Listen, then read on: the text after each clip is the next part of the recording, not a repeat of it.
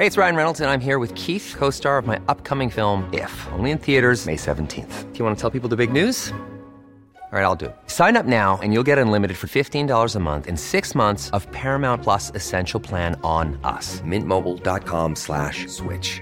Upfront payment of $45 equivalent to $15 per month. Unlimited over 40 gigabytes per month. Face lower speeds. Videos at 480p. Active Mint customers by 531.24 get six months of Paramount Plus Essential Plan. Auto renews after six months. Offer ends May 31st, 2024. Separate Paramount Plus registration required. Terms and conditions apply if rated PG. Many of us have those stubborn pounds that seem impossible to lose, no matter how good we eat or how hard we work out. My solution is PlushCare. PlushCare is a leading telehealth provider with doctors who are there for you day and night to partner with you in your weight loss journey. They can prescribe FDA-approved weight loss medications like Wegovy and Zepbound for those who qualify. Plus, they accept most insurance plans. To get started, visit plushcare.com slash weight loss. That's plushcare.com slash weight loss.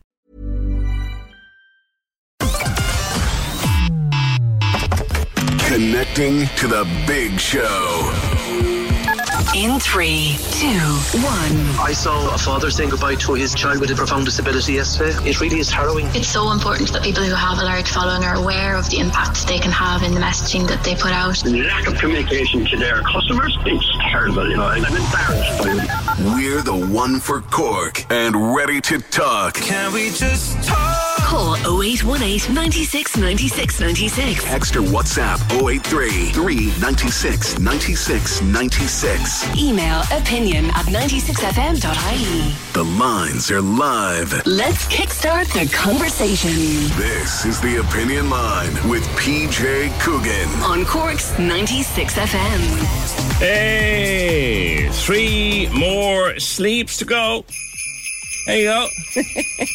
I love that. In fact, I'm almost, I'm almost thinking I should probably just dump that usual music and just get a bit Christmassy. I don't know. Why should I? I'll get killed for it, but I don't care. Good morning to you. 0818 96 96 96 is the number. The text to WhatsApp is 083 396 96 96. And your email is opinion at 96fm.ie. Three sleeps to Christmas, three days. I always get confused actually between the sleeps and the nights. I, I just do, whether it's days or whatever they are. But three sleeps anyway uh, to Christmas. We were having a lot of people contacting us yesterday about um, television stuff, do you know, and I'm still looking for your favourites before we get into the various topics of conversation of the day. But I'm looking ahead as well later with Crossy to the uh, Christmas television and streaming highlights. Uh, for me, Christmas. You're going to laugh here now. Other than Mrs. Brown's Boys and the likes, I actually spend hours and hours and hours and hours watching the darts. I was at it last night. Uh, but people were getting onto us yesterday for their particular Christmas moments because I mentioned this movie in passing, and we had a few people were on in about it. I think it was it's Anna. Anna was on, and she said, uh, "PJ, Willy Wonka, Willy Wonka, the original Willy Wonka." Which, in my view anyway, as humble movie watcher, was uh, Gene Wilder's finest hour as as an actor. Willy Wonka. We went digging. Um, Fergal, Fergal went digging, and we found some Willy Wonka just to tee up Anna's weekend. What's that for? Gives it a little kick. Wait a minute. Must show you this.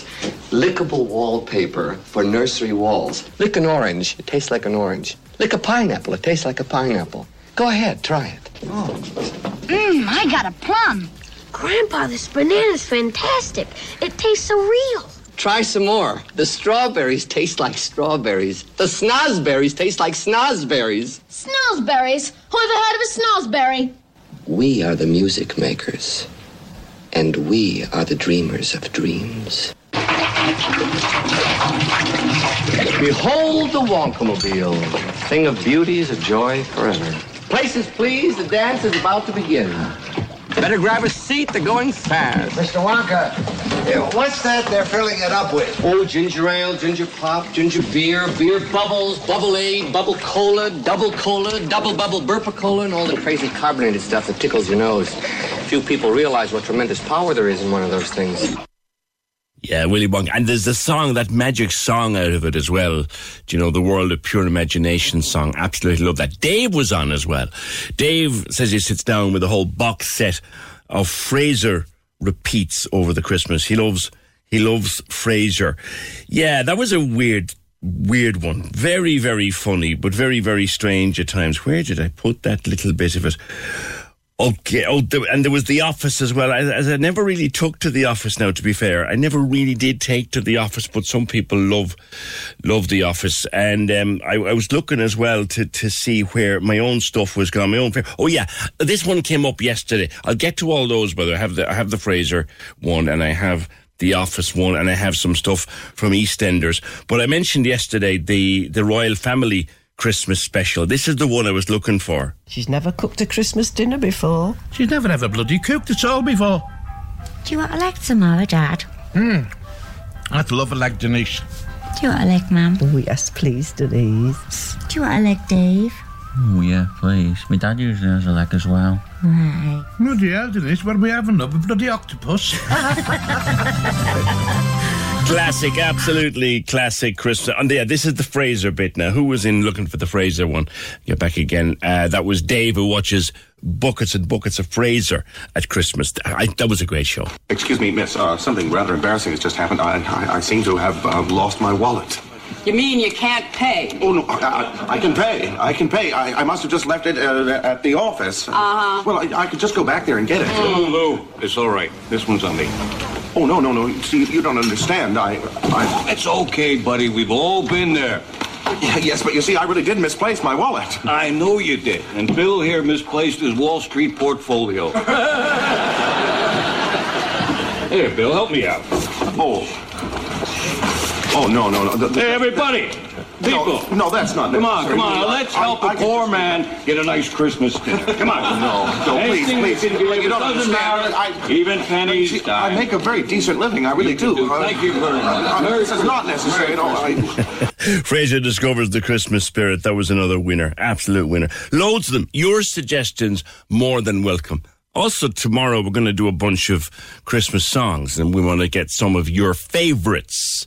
So if there's a song that you want me to play tomorrow, let me know what it is today so that I can let the uh, programming department know that we need to play those songs tomorrow. Okay? We can get them organized and get them banked up for you so we'll actually have them to hand tomorrow. If you've got a particular Christmas song that you'd like me to play, uh, we will get calls about this. We will get calls about this one. It would probably take a UN agreement to get that played. I know we're getting calls but Yeah. We'll get that one. We'll get calls about that. I don't know, but another thing to watch at Christmas. I don't have a clip of it, but another thing to pick up over Christmas is the Christmas special of Benidorm, which is on Netflix. I know I've talked too much about Benidorm. It's one of the most stupid things ever put on telly, but it's so stupid, it's hilariously funny. And there's a Christmas special of Benidorm where that song appears in it. It's a classic. People starting, I knew that this would start, and we'll only be able to get a few of them on. So I won't make promises, but I will do my best. Favorite Christmas song, Krista Berg, says Jack. Yeah, classic tune. Classic tune. Uh, don't forget my song tomorrow. I'll be listening for it. Uh, Christmas doesn't begin for me till I hear it, says Liam and copy, and that's walking in the air. Well, we'll put the request in. We'll put the request in. Finbar. Finbar loves the Santa and cornflake ads. It's, that's when Christmas starts for his daughter Kira. It's buried somewhere in the system. We did the ads a few weeks ago, but we'll, we'll see, we'll see, we'll see. It's Christmas and tomorrow will be the last show and all of that. 0818 96 96 96.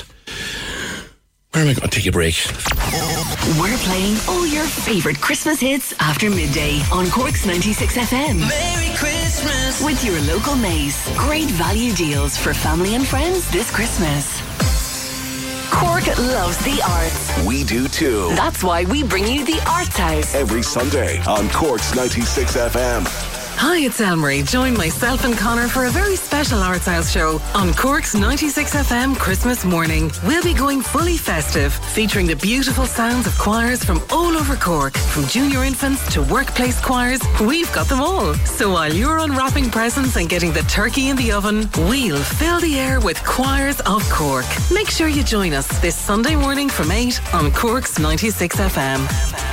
The Arts House. Sunday mornings, 8 to 10. With Griffin's Potatoes. Planted, picked, and produced in Cork. Griffin's Potatoes. The great taste of home. Cork's 96 FM. Now, there's a story we kind of haven't looked at this week. The last couple of days, we've been kind of veering away from the stuff in the news and just doing some Christmas stuff. Of course, if there is anything in the news that you'd like to talk to me about, that's on your mind and bothering you, then you know where the number is 0818 96 96 96. We won't turn any good call down, as they say. One story, though, that we didn't do a whole pile on, even though I was aware of it, it's causing ructions across in the UK. The highest number of complaints in history to the complaints people.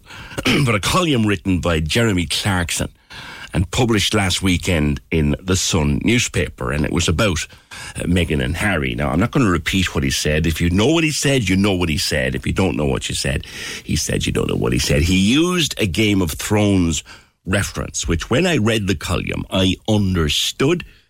But I also said if I was his editor, I wouldn't have let him put it in. As and he's apologized in a kind of a clumsy way. Look, Jeremy Clarkson is Jeremy Clarkson. Simple. He's never going to be a class act in terms of the way he speaks or the way he portrays himself. He's made mistakes over the years, but that column last Friday, stroke Saturday, he went over the top.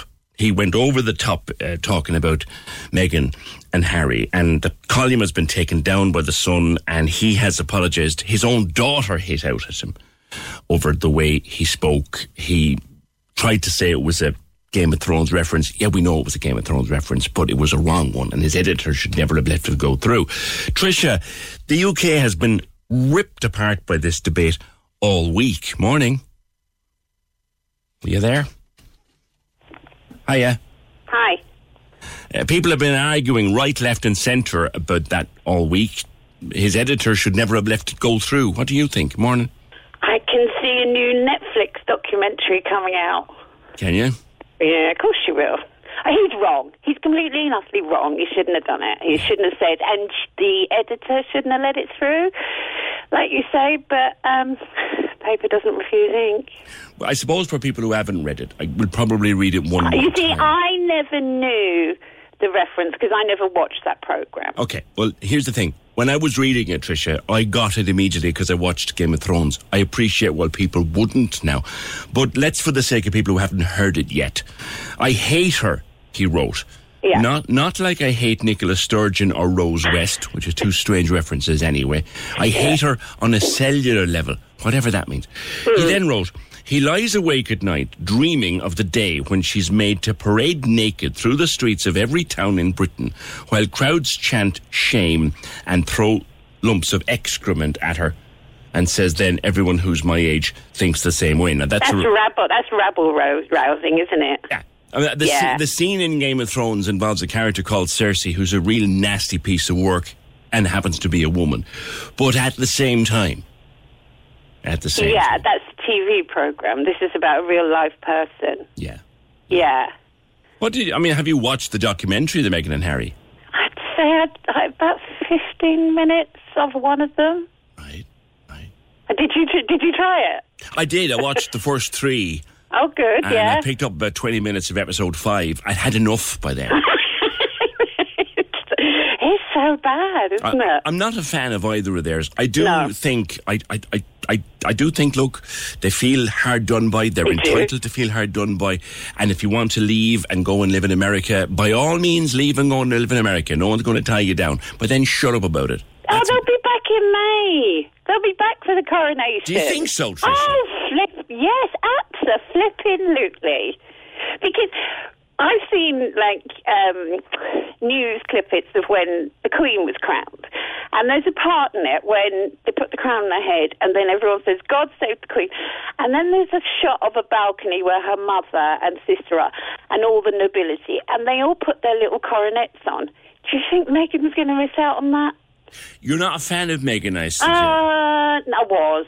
I was. Now, let I'm not ta- a fan of him either. But yeah, well, we'll we'll talk about him in a second, right? But but let's let's focus on what you just said there, which is very key. When she arrived on the scene, and we had the wedding and the courtship and all of that, I Mhm. found something incredibly initially likable about her. I cancelled my daughter's birthday party on the 19th of May, the day they got married. to watch it. Because it would be a distraction, my own child. Everyone loved her. Yes. Everyone, but then you start whining. You know, just shut up. Go and go and look after. Go and see these poor people who are less advantaged than you. I mean, the Northumberland cottage. Come on, grace and favour. And there's people that can't afford their flipping rent. Yeah. Read the room, love. Yeah. Do you think Yeah. there was racism there in the media? No, No. No, Then again, I guess we're white people. We wouldn't know, would we? no. I know black people, Asian people. Yeah, Indian. No, no, no, no, no. So I why did you? so. Why do you think? Because they did, and if you only look, why do you think the media turned on her? Because she was whining. There was that South African interview, wasn't there? No one asked me how I was. Right, you're going visiting orphan children who are suffering from AIDS. It's not about you. It's about those children.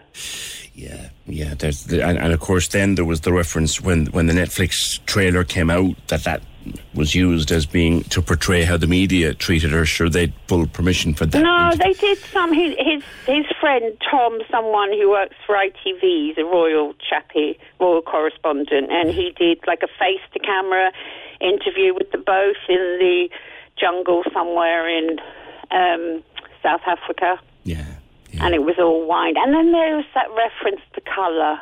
She wasn't allowed to wear colour. She had to wear past uh, tone, you know, beige cream. They do. You see, they do tell you what to wear. Yeah, did you see the other night at the Carol concert? I didn't. I, di- I didn't. Mm, they all turned up in burgundy, and Camilla turned up in white, and there was someone else in. It's all. It's all coordinated. The whole thing is coordinated. And they'll think keep they'll keep Sturm and then just put out these little signals. his book is coming out in January. If you, that that'll be another. Come here. Let's get oh, away it's from. free on Audible. Let's get away from those two bores Yes, anyway please, please, Yeah, please. going to get back to Ireland for Christmas, Tricia? Oh no, no, no, no, no, no, no, no. We were there in um, November, end of October, November. We were. We were in Killarney. Yeah. Ah, well, great. One of the greatest Yeah, places in the world. That Your, your, your hubby's from around that neck of the woods, isn't He he? is. Yes, he's a native. Yes. Yeah, it was nice. It was lovely.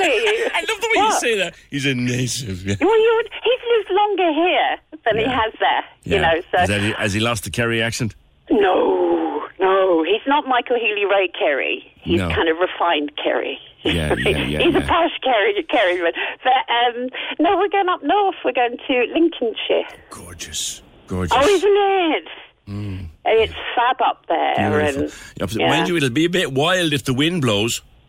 Yeah, yeah, it would be. We've been up there a couple of years um, for Christmas now. You know, in, when we were allowed and whatnot. But um, yeah, it's a lovely drive up, and um, yeah, You just shut down for a few days. yeah, we're there to the twenty eighth, and then back for New Year. Yeah, Fantastic. yeah, good. Trish. Yeah. All right, Tricia, listen. All right, my love. Have a wonderful Christmas. And, You and, too. and tell, tell Brenda I said hello, yeah? Oh, I've seen her last week. She's doing flying, and there is major news coming. I will just say Um, that. well, you just bleeped that. That just bleeped out whatever it was, so you didn't get any. the big, big. It's fantastic news coming. All right, I know. Our Brenda, formerly of this parish, of course, working in the UK now, not not coming home for Christmas. I was chatting to her last week. She said, "I'm working." Okay, back to Claire Clarkson. I, Siobhan. Siobhan, Hello? how are you? Jeremy, bad, Jeremy Clarkson. He shouldn't have said what he said, and A, A, and B, his editor shouldn't allowed him to to say it. Yeah. Oh, yeah, definitely. I don't, I didn't like what he said at all. Like, at the end of the day, she's a woman. She's a young girl, like. Yeah. And at the end of the day, like she, she was brought into a family she didn't know nothing about really. Same way Diana was brought in. His mother, like at the end of the day, like everyone is attacking her and stuff. But at the end, I watched the whole Netflix thing, Yeah. and he's only telling his story. Yeah. At the end, he like at the end of the day, he's been attacked the same way his mother was attacked by not not the people, but by as you said, all these news fellas and stuff. And most of them do make up lies as well. Hmm. And I well, you just see, you can't lie about someone because they'll sue you, Siobhan, you know? Oh, I know, but what I'm saying is, I just don't agree. Like, I think, like, if you watch it to the very end, it's actually nice to see that he's able to go to his own door now and drive away with his family and be a family instead of having all these fronts up with. Have to put this front up and smile up. But you know, Siobhan, if he didn't like the privacy, and I'll just leave you with this one. If he didn't Yeah. like, the, if he didn't like the lack of privacy, and she didn't like the lack of privacy, that's their right. But then go to America, get away from the lack of privacy, and then put your whole life up on Netflix. It doesn't, you know. I know, I know what you're saying, but at the end of the day, like, look at all the stories that was coming out about him. That's So true. at the end of the day, they had to bring up their story. True. Siobhan, happy Christmas. Have a good one, girl. Uh, 0818 96 96 96. John, how are you? Morning, how are you? Oh, Happy you, Christmas. fella. you didn't watch it, I know that. No, I didn't because, I, and I'll be honest with you, right? I can't see how anyone that calls himself uh, a proper Irish Republican, right, could sit down and watch that. Anything to do with the monarchy, but it's a bit of television fluff, John. Come on. Yeah, but there's more to it. I mean, like, I mean, if you would see, look, PJ, you follow the news, like, I mean, right? Uh, you see that country at the moment across the water, right? Like, I mean, some people maybe take a delight in what's happening there, but I think that's a bit too much. Uh, with our history that we had between us, that country's in crisis. Like, I Oh, mean, they have people- 100 strikes, Yeah. like. They have They trains have, yeah. and And they're on their ambulances and fire brigade and you name it. How, many more prime ministers are they going to go through in a very short space of time? There's strikes, I mean, it'll cost lives. I mean, the government won't negotiate, whatever. People you see there in council houses, private houses, young families, elderly people, they can't feed themselves, they can't heat their homes. Yeah. And in the middle of all this thing, to, to me, they're two parasites, like, what they're doing. Like, I mean, if if I want to run away from something, right, and if I say it to you live in there, PJ, I'm finished with this now, I'm never going to comment on this again. And then I ring you up next week and then I start all over again. The first thing you say to me, come here, didn't you just tell me last week you're never going to mention this? I want Then to I, talk wa- about then I it. waved 100 quid in front of you, 100 million quid in front Yeah, of you. Yeah, well, that makes me bloody parasite in. I mean, a hundred million, like, I mean, when people can't even feed them, their families or heat their homes.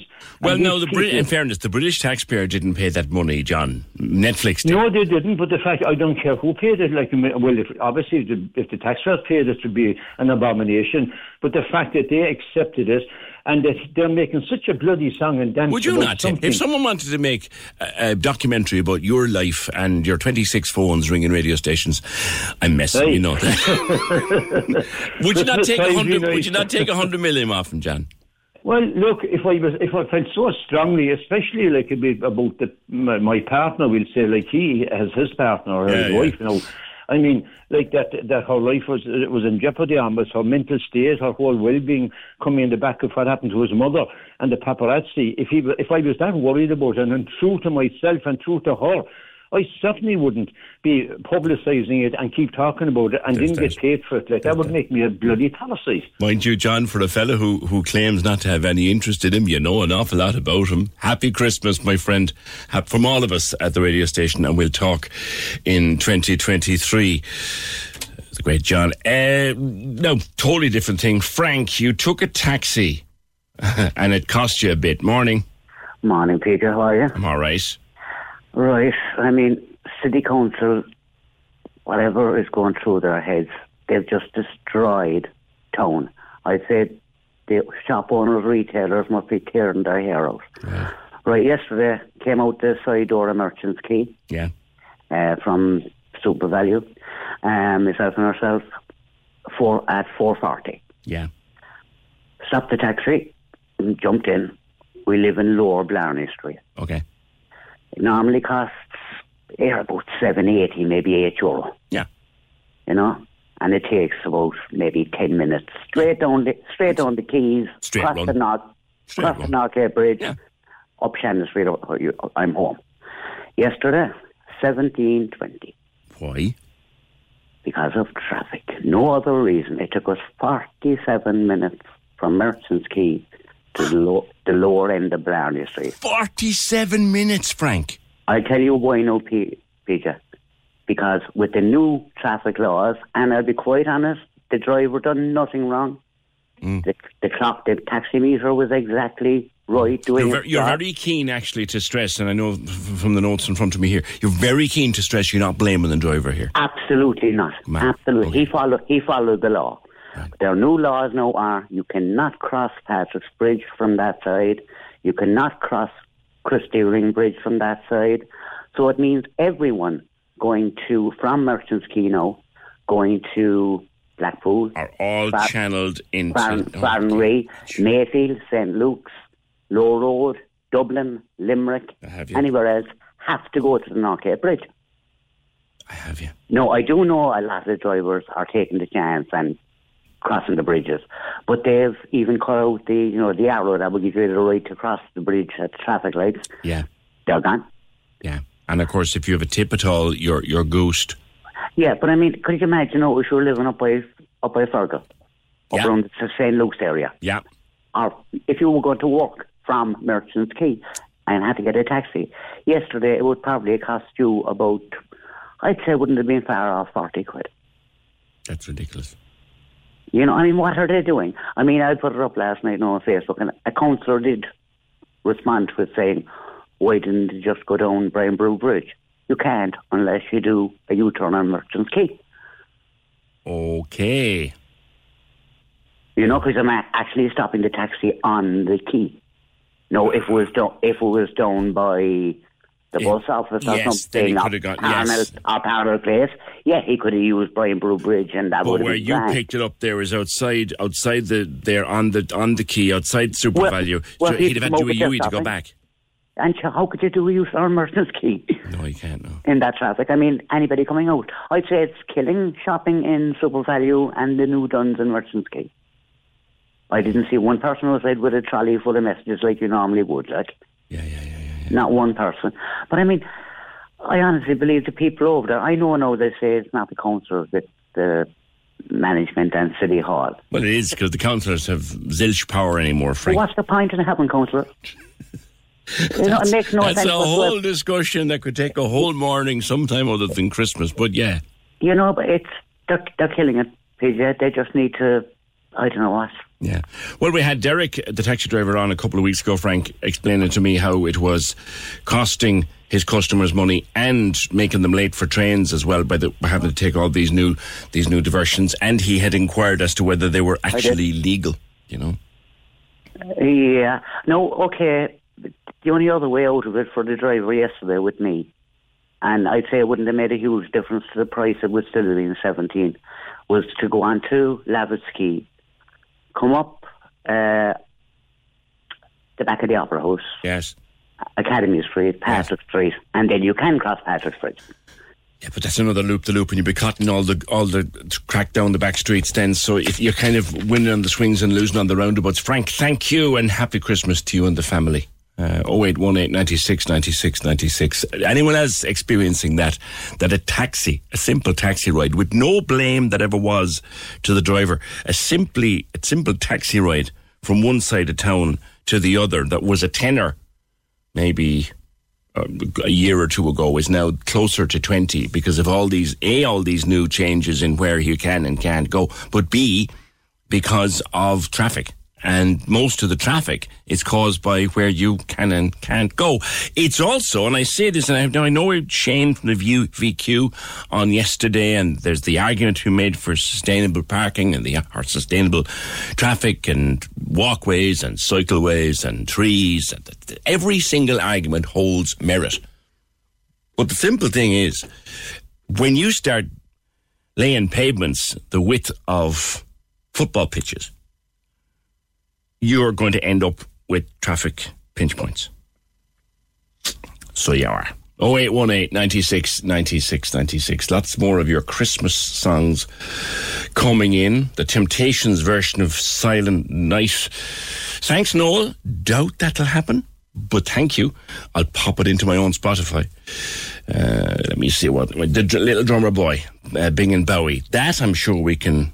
Uh, we can find our way to spinning that, I'm pretty sure. That's from Maureen McGilligan in Glanmire. I love the show as always, PJ. Happy Christmas to you, the family, and all in 96 FM and every good wish for 2023. There's another one we could be persuaded to drag into the mix tomorrow.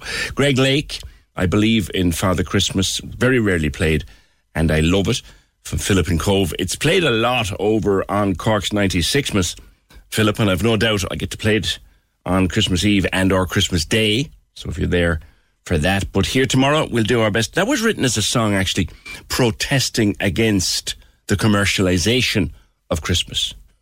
it actually turns out to be a really big commercial Christmas success. 0818 96 96 96. It's Christmas time. Hear your favorite Christmas hits 24 7. Listen to Cork's 96 Miss. Streaming online now. With Blackpool gift cards, they're the best with so much choice for all the family. Pure shopping, pure Christmas, pure Blackpool. Download our app or see 96fm.ie. Well, there's all the jollity and the fun and the frivolity and the overindulgence that there will be for those of us who can happily do it without worries over the next few days. There are also people for whom it's a tough old time. And I had the pleasure, the absolute pleasure of meeting uh, my next uh, guest uh, on the 7th of December when we were at the uh, Mental Health Media Awards. And uh, my friend from the Echo, Anne Murphy, won an award, quite rightly so, won an award for her interview and articles with Dr. Lisa Murphy, who, of course, subsequently appeared on the opinion line to talk about her own battle with an eating disorder. We'd talked a couple of times and we'd never met. Um, but Lisa, first of all, before I ask uh, your concerns about Christmas, how are you now? Good morning. Hi, PJ. Good morning. Thanks so much for having me on.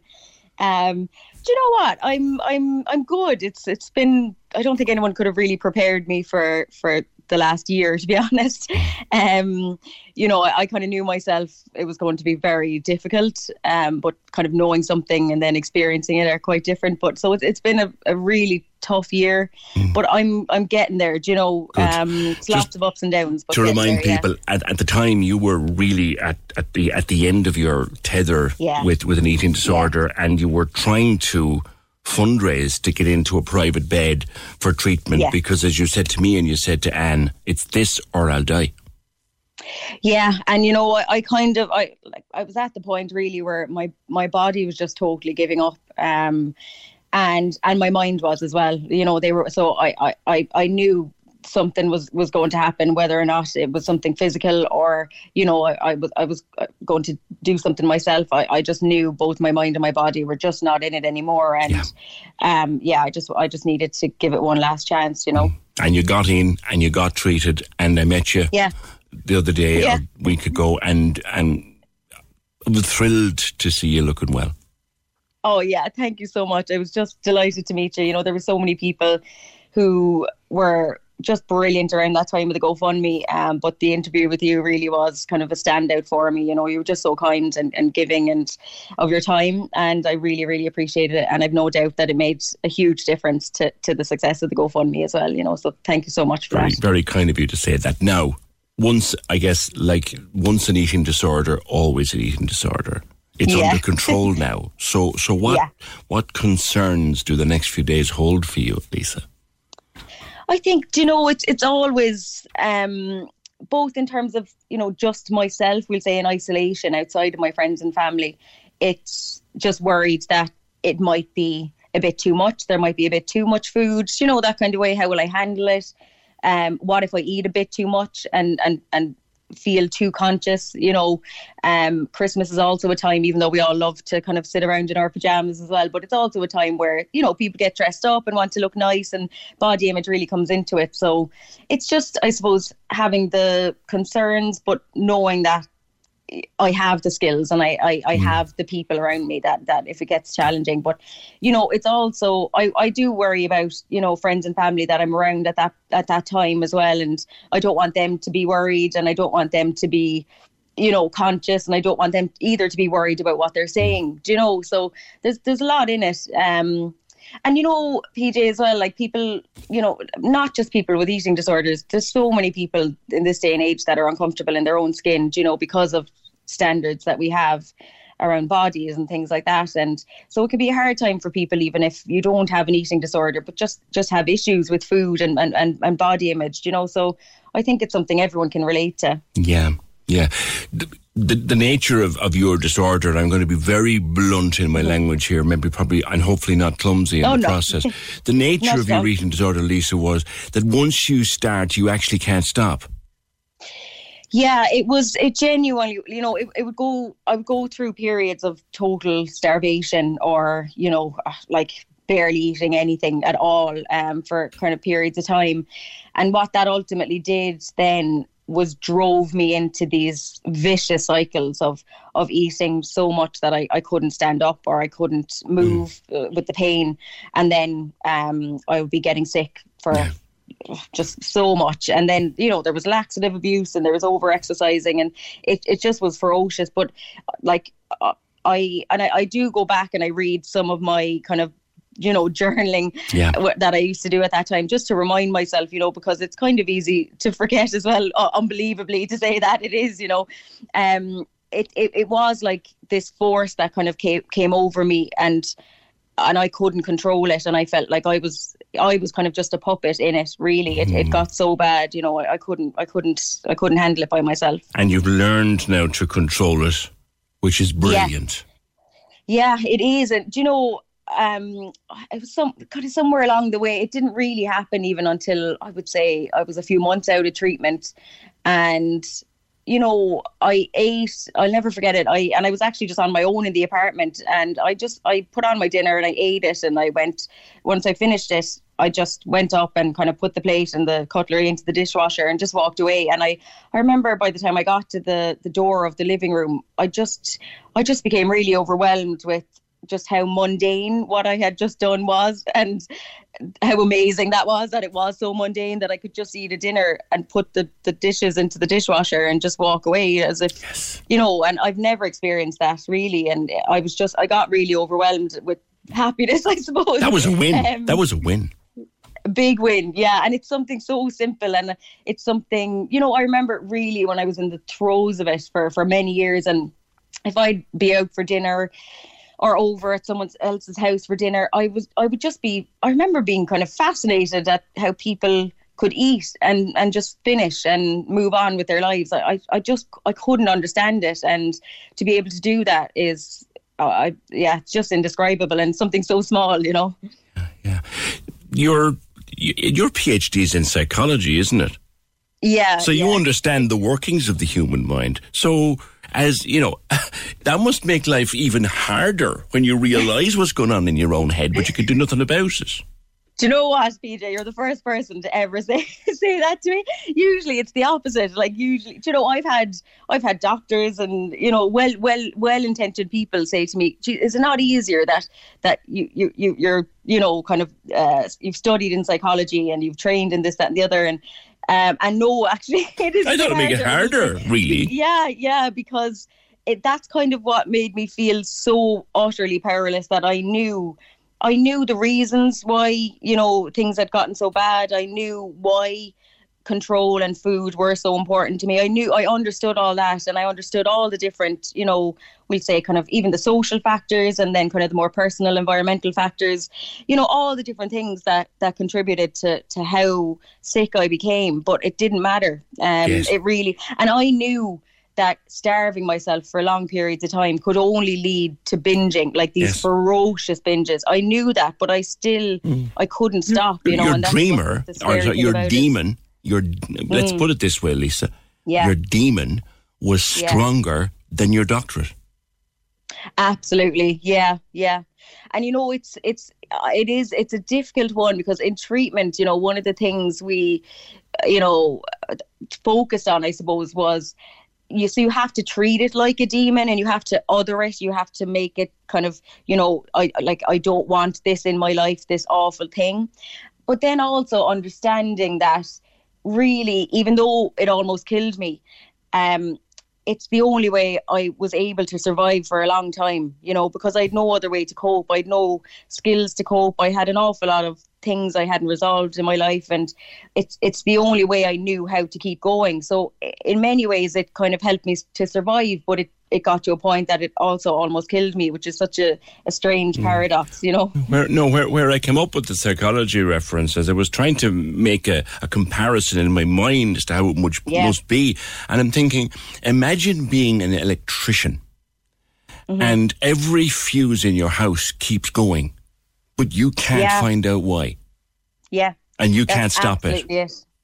That is it. You can't stop it, and you might know why fuses blow. You know, yeah. But it just doesn't matter. Yeah, that's that's actually a really great way to put it, and it and it is in your own house. You know, it's in your yeah. own body, your own mind, and and it's it's it's also so far out of your control, um, unless you get you know timely intervention because you know early intervention for eating disorders is so important. Yeah. But when you don't get that, and it gets to a point where it's so it's just taking over your whole it life, you. then more intensive intervention is needed, yeah. you know. All right. Listen, I'm so thrilled to hear you're so healthy.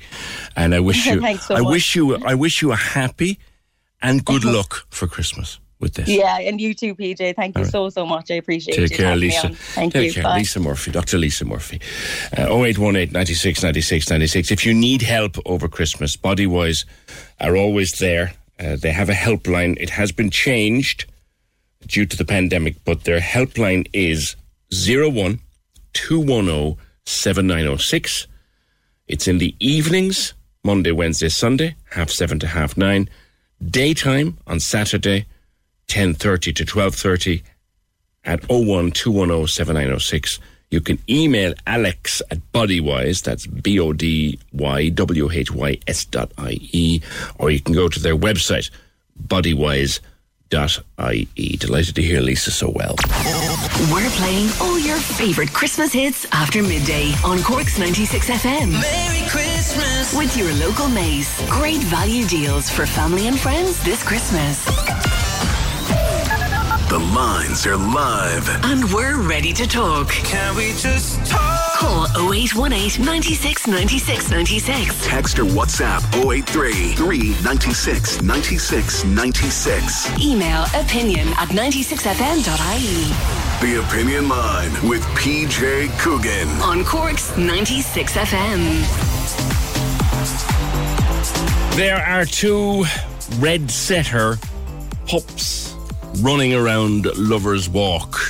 If they're yours, that's where they are. They're fairly distinctive. They're beautiful, beautiful little dogs, little red setter pups. Two of them seem to have escaped uh, running around the Lover's Walk area. So if you're missing them, that's where they are. And if you're driving up there, be very careful because two little red setter pups probably won't have an ounce of road sense between them so be very, very careful. 0818 96 96 96, the number, the text to WhatsApp 083 396 96 96, and the email opinion at 96fm.ie. Sarah, they finished the collection of selection boxes for the Cork Penny Dinners. That's got to be a misprint in front of me. Really has. Who's collecting? Morning. Hi, good morning, PJ. How are you? Good. Sarah, uh, Bella and Lola. Yep. They're I, yeah, go on. They're in sixth class and first class in Scalone Innishannon. Okay. And about three weeks ago, they decided to redo their selection box appeal for Cork Penny Dinners. Okay. They did it back in 2019 with their sister Dilly. And they collected 301, which was amazing. Yeah. So, because we're a little bit competitive Innishannon, we decided we wanted to get more than 301. Okay. So we made, do you want to tell him? Was it 300, 310? 320? No. Put them, on, put, put them on to me there. Put tell them him. on to me. Lola, talk. 504. Who's that? Lola. Lola, did you just say 504? Yeah. That's incredible. That's fantastic. Lola, how did you get 504 selection boxes? That's good made the little collection boxes. We made little boxes and we put them in different parts of the school. Right. To collect money, was it? To collect selection boxes. To Collect selection boxes. Okay. So people came in and they put the selection box into your box, was it? Yeah. Brilliant. And you brought them down to the car every day, didn't you? Yeah. Yep. That's fantastic. That's fantastic. That's Lola. Lola, you're very nervous. Is Bella there? Bella's here, one sec. Hi. Hi, Bella. You did brilliant. Thanks. You did really, really brilliant. 504 selection boxes. Yeah, we got some dropped off to our doors while at home and in school. Fantastic. And and have you given them to the penny dinners yet, or are you taking them in there? Uh, not yet, but we're, we're taking them in there now. Fantastic, fantastic. Well, Joe, you know what I'm going to do now? I have stand up there, Sarah, Mammy, and stand up there, the two girls, and turn the phone on speaker because Yeah. we, we've gathered all the gang in from around the building. Right? To give you a big round of applause. Are we all ready? Aye.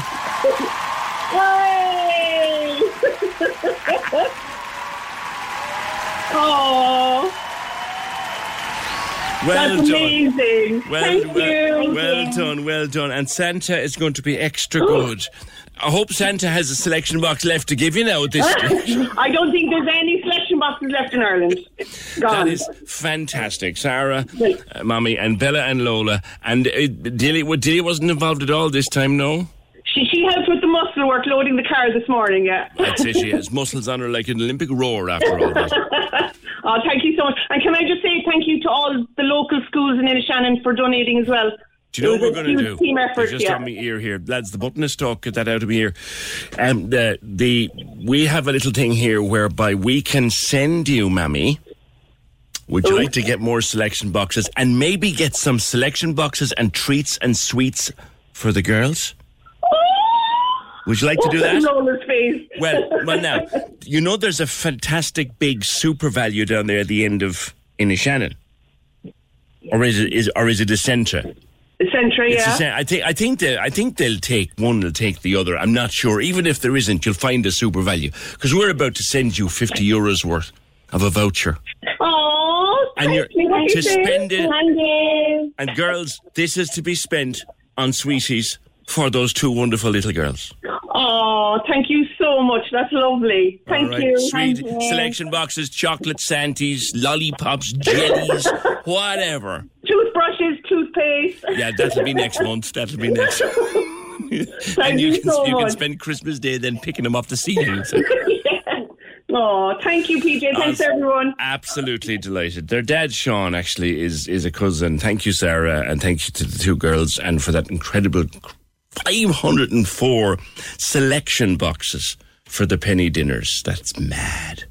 We'll sort that out. Um, their dad is a cousin of, of our Moraid. Uh, and actually, I think Moraid is going to Penny Dinners later on for the big handover. If there's space in Penny Dinners for that many selection boxes. Actually, uh, Anne, hi.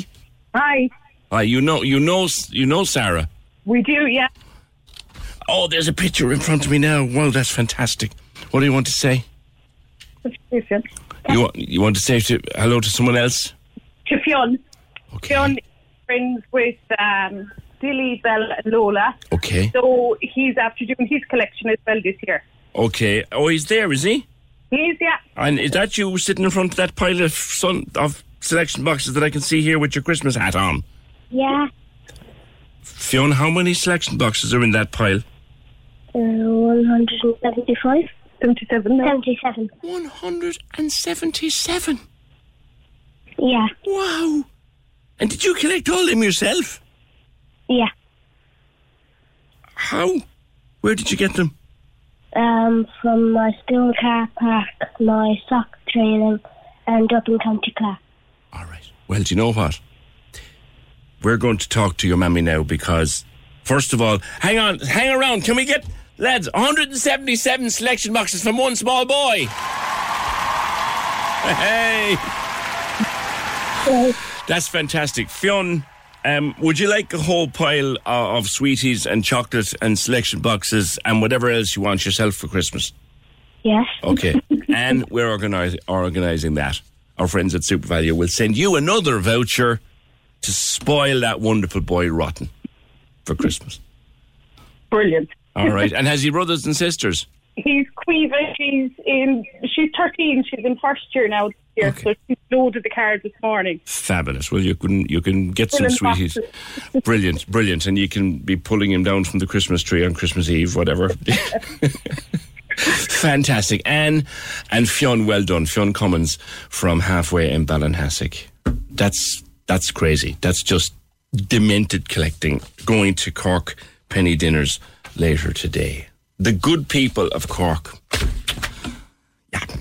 Never let you down. We're playing all your favourite Christmas hits after midday on Cork's 96 FM. Christmas with your local Mace, making your Christmas extra special with festive offers. Corks 96 FM. We'll all be doing the bit of cooking and the bit of, cle- bit of preparing and the bit of cleaning up afterwards over the next few days. Um, you think that sort of putting together a Christmas dinner is is easy? Uh, I don't think it is. Um, it's it's a huge undertaking, and then there's the party, and there's the snack food, and there's the stuff that only comes out once a year, and then there's the cocktails and the drinks and all of that. Kate Ryan from Flavour.ie has been writing some stuff of late about all things Christmas. And it's the time, isn't it? Well, I suppose some people should have been preparing since the other day, but it, this is the time, 22nd of December, Kate, when, when most people will be starting to gather it all in and have it all ready for the big day. Morning. Morning, PJ. Ma- A season's greetings to you. And to you. happy, happy Christmas. Yeah, so I suppose as of yesterday, most of the kids finished up school. So I'd say for a lot of people now, the pressure is on to kind of get the, the last of their groceries in, to finalise their plans, and to kind of really get cracking on on uh, all the food and all the preparation for the big day. And and as you rightly say, you know, yes, I suppose the main focus of the day is on the Christmas dinner itself and all the trimmings and everything that kind of goes with it. But there's uh, especially for people who are hosting Christmas dinner, there's a an awful lot more that kind of goes into it, just the dinner. And one of the things that I really love doing um, and kind of offers as host a moment of kind of calmness in the whole melange of chaos is setting the table, which Yeah. kind of sounds crazy, but I never leave setting the table until Christmas Day. I always do it the day before, at least on Christmas Eve, if not the, the day Well, before that. Funny you should say that now because it's it's it's part of Christmas Eve in my house. Yeah, exactly. And it's kind of almost ritualistic, I think, in a way, you know, the whole pulling out your best crockery and your best glassware and buffing and polishing everything and decorating the table and considering your centerpiece and all that kind of thing. And that all flows from your menu. So, depending on what you're going to be cooking on Christmas Day and how you want to serve it, will depend on how you set your table, how much room you need at the table for all your plates and dishes, or are you going to plate everything up and just put everything down on the table uh, with a sideboard, you know, for people to go and get seconds? Because there's always people that want seconds. So, um, yeah, so there's there is that ritualistic uh, thing to it. And I think as hosts setting the table, even though it is a bit of a chore, it just provides that moment of kind of singular calmness. And then I remember as a kid, it was my duty. Well, my mum was doing that. I was sent off to kind of dress up the dresser, you know, with all the treats, Christmas Yeah, treats. Yeah. Yeah. That's always an exciting thing to do as a kid, you know. And there's a lot of talk about, you know, from a week out of Christmas, you, you know, dare touch anything food wise in the house without asking your mum first, you know, is that is that for eating now or is that for Christmas? And my mum used to hide everything away, you know, and just bring it out on Christmas Eve and say, right, that's the Christmas stuff. Put it out on the dresser and I make it look pretty. Yeah, it's and and the, it it all it is the look of the Christmas table is as important as the food that goes on it because it is just all part of that wonderful family occasion. In terms of what, what people will have for the dinner, Kate, look, we're a very traditional house. Turkey and ham, the whole lot. Sprouts, you, I, I love the humble sprout. Some people don't. Oh, me we're, too. We're Me too. very traditional. Um, but but in, what other things do people do for Christmas Day? But I hear that beef, something like beef Wellington, is becoming more popular. Yeah, I mean, to be honest, beef Wellington is something I would steer away from for the Christmas day because it does take a lot of time to assemble, and it you, you know if it, if you don't get it perfected, there's a bit of a letdown, Mm. you know, for, for everybody. But uh, a lot of people are steering away from the turkey. Um, you know, turkeys can be quite expensive, and there's a, a lot of meat on a turkey. So unless you're having a lot of people round for dinner, and I know people do have sort of 10, 12, 14, 20 people round for dinner, turkey then is absolutely the most economical kind of bird that you can put on the Christmas table that de- that day. But uh, uh, you know, families are getting smaller. That's the reality of it. So then the turkey doesn't necessarily uh, offer the best solution because it goes dry very quickly. We everyone complains about how how dry the turkey can get after a day or so. So a lot of people are kind of looking to alternative proteins, I suppose, to put on the table.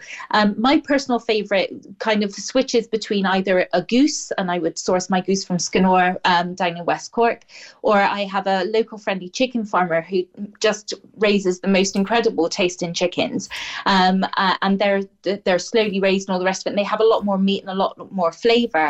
But as you say, like beef a rib roasted beef is one of the most majestic things you can put on the table, you know, especially when you carve it and you've got that flush inside. But also, you know, duck is becoming very uh, favourable Yeah. and fish as well. You know, a lot of people are, are not necessarily uh, vegans, but they're pescatarians. Yeah. So they eat fish but not meat. A lot of our So Eastern European friends actually eat fish at Christmas. Yeah, they do. I think that's probably the Christian connotation, uh, you know, with fish. Um, but also, it can look really majestic on on the on the dinner table as a centerpiece to lay down in the middle of the table. Think like a whole side of roasted salmon. Turbot is another meaty fish. It helps to kind of get you know a fish that is big and Tur- meaty. turbots are gorgeous. uh, Now, a lot of our Polish friends, and I remember being, being reminded, and you know the man, of course, the royal fishmonger himself, Pat O'Connell, getting in getting in loads of carp for Christmas. Uh, now, yes, I, I wouldn't. I would never say I like it. I couldn't touch the stuff, but it's very popular with some people. It is, it is, and uh, a lot of I suppose it's not to our taste because it's not something we're used to, and a lot of people say it has like a muddy flavour because it's a river fish rather than a sea fish. yes, yes. But actually, I Tastes like the bottom of the lock. Yeah. Yeah, but actually, I was off somewhere recently and I tried pike for the first time, and it tasted really delicious. Pike so is you know, nice. Think Unusual, Yeah. but nice. Yeah. unusual but nice. So I think it depends on the preparation, really, you know, and the cooking of it. And that's just um, for for us, it's something we don't have the knowledge of. But I think in the right hands, it can be equally as delicious. But Yes. yeah, carp, Yeah. yeah, maybe Turb- that'll turbot make an appearance next year. Turbot's got that massive, doesn't it? Have that massive bone up the middle. And Uh, yeah, well, turbot is like a flat fish. Yeah. So uh, you kind of cut steaks off of it. Um, the other kind of big meaty fish that's very popular would be monkfish, Yeah. where you kind of don't use the head at all, and it's the tail out of the fish that we eat, and that has a big uh, bone that runs down the middle of it, and that can be delicious, roasted on the bone. And Yeah. then served up with like pancetta and sage and lots of butter, obviously, you know, and that can be just as delicious. Yeah. So people are trying different things. Speaking of pancetta, um, have you done? I'm sure you have done this. When you're doing the, the sprouts, when the sprouts come out of the saucepan, right, and they're just that little bit crunchy, and that's the perfect way to to throw them into the pan with a couple of rashers and fry them Yeah. off with the rashers. They're gorgeous. Oh, absolutely gorgeous. And then if you want to be extra fancy and full of notions, a little sprinkle of balsamic vi- vinegar at, uh, at the end and just a little bit of parsley just to top it off is great. And part of like sprites go amazingly well with like blue cheese, a really good blue cheese as well. Really? And um, yeah, yeah, they're like the perfect partner.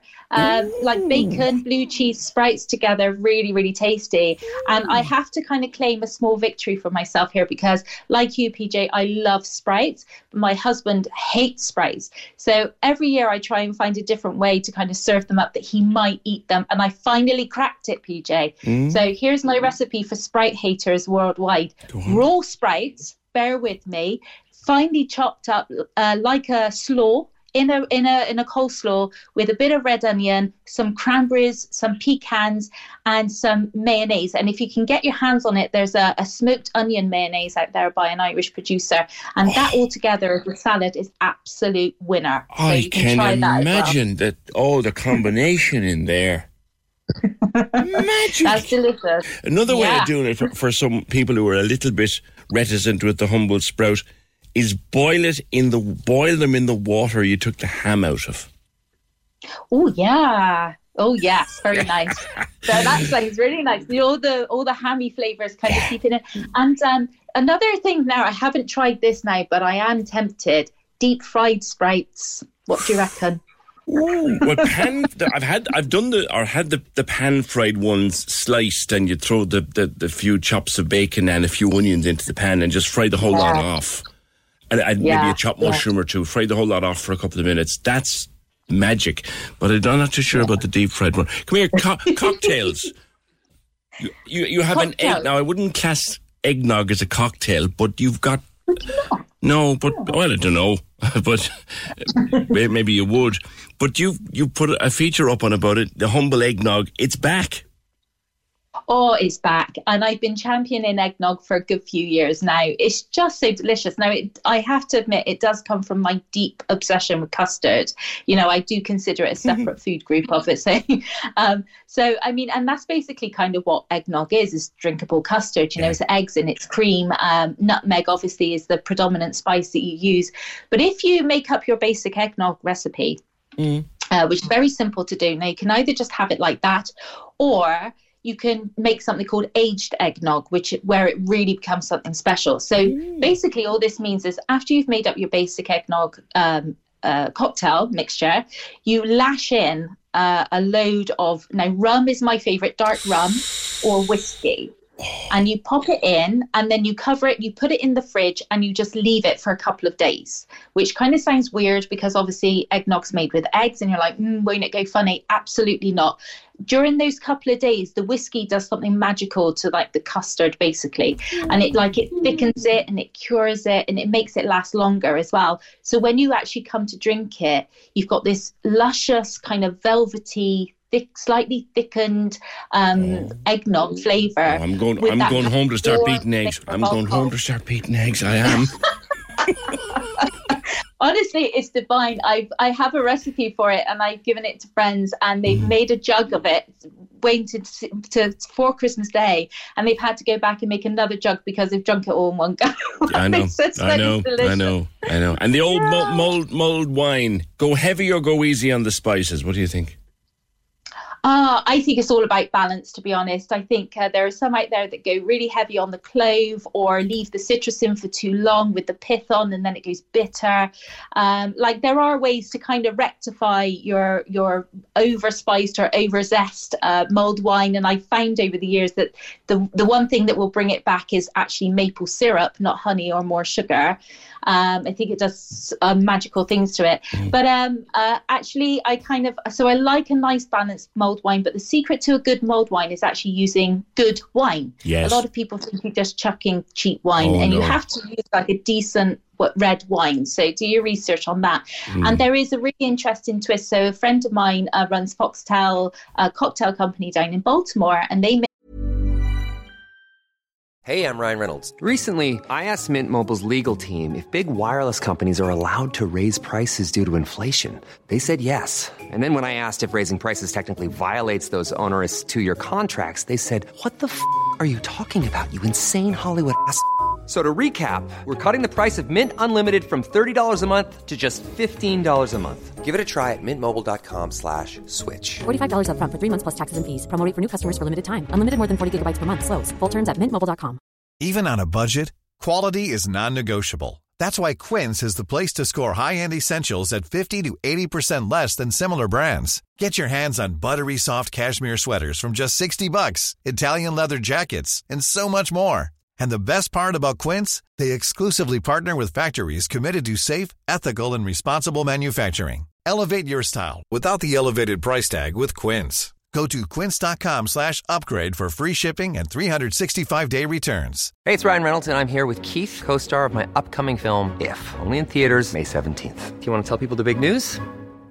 All right, I'll do it. Sign up now and you'll get unlimited for $15 a month in six months of Paramount Plus Essential Plan on us. Mintmobile.com slash switch. Upfront payment of $45 equivalent to $15 per month. Unlimited over 40 gigabytes per month. Face lower speeds. Videos at 480p. Active Mint customers by 531.24 get six months of Paramount Plus Essential Plan. Auto renews after six months. Offer ends May 31st, 2024. Separate Paramount Plus registration required. Terms and conditions apply if rated PG. Make a beautiful mulled wine mix that you just pop into your your wine and it's done for you and it's really nice.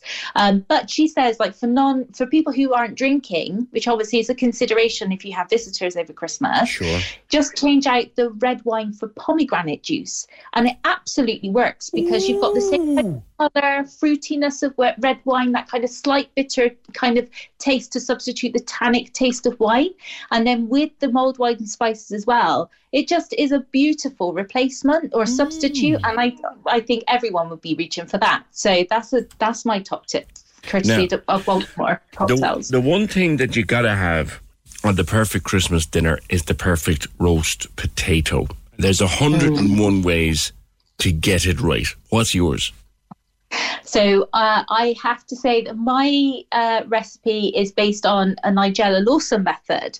Um, so basically, floury spuds, so Maris Piper or a rooster potato, something like that, good floury spud, parboil, shake, that drain, steam, and then shake to rough up the edges. And then um, I pop over a little dusting of semolina powder to kind of get that extra, extra crunch when it goes into the hot oil. Then the other key thing to do, yeah, so the other kind of really key thing to do then is get your roasting tray and put in a good amount of fat. Now, the best fat that I could recommend is actually beef lard. So James Whelan butchers down in uh, uh, Dunnes in Bishopstown will sell beef lard or dripping, as probably some people will know it Mm. Put some of that into your roasting tray, pop that into your hot oven at 220 degrees, get it completely melted and screaming, smoking hot. And at that point, carefully put your um, steamed, fluffed up, semolina coated potatoes gently, carefully into the hot fat, place back into the oven then, and cook for about 40 minutes at that temperature and turn about two or three times so that they just crisp up all over. Um, and then just when you when they're ready, pop them into your serving uh, bowl. Um, if you can hide like a doily or like a, a piece of kitchen toweling or something like that underneath, just to take off any excess fat, leaving every potato nice and crunchy Mm. do, and then serve it with some fresh sea salt, just kind of scattered over, and then some uh, rosemary or something like that, a fresh herb, sage, whatever you have time, um, and just bring that to the table, and they they will just look majestic. Yeah. They'll be crispy, golden, and fluffy and creamy on the inside. They're beautiful. We haven't mentioned the turkey, or a lot of people these days going for a turkey crown. Um, yes. Queen Bee at home came up with an idea a year or two ago with regards to the turkey crown to shove. Now, I she said to me, I would drop dead of a heart attack if she t- saw if I'd seen how much butter she'd shoved into that bird. But butter in the turkey under the skin seems to be a thing.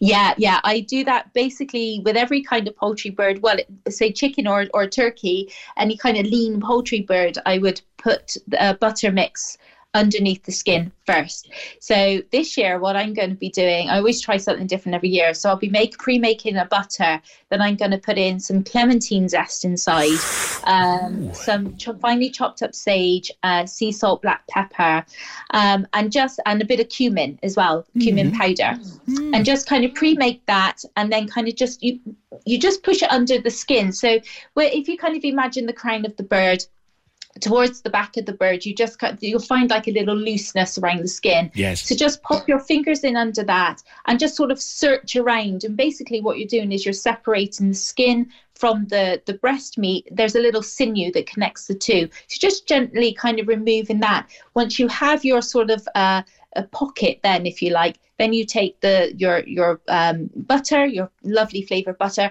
and just really be generous about it. Like more is more in this regard.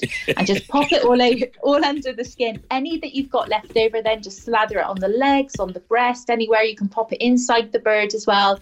And basically what that happens is as as the bird is roasting the butter melts and it bastes the bird from inside on the on the breast meat all the way through. And of course, then as it drips down through the rack and into the roasting tray, as you take it out halfway through, you get your spoon and you just baste that lovely flavored butter all the way over the top as well. And of course, then if you've got a roasting tray big enough at the right time, you can pop in your carrots and your uh, parsnips Yes. so that they get the benefit of all that lovely flavor of the butter and also the chicken juices as well. The so everything ends up tasting delicious. The meat, meat is also incredibly soft. And and by the Yeah. time you're finished eating all this and drinking the egg, eggnog, we won't even talk about pudding.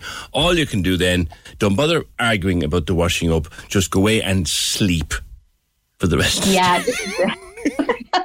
I would say, like, I mean, next to the oven, definitely, if you're lucky enough to have a dishwasher, that is the, you know, certainly is my husband's favorite appliance in the kitchen over Christmas time.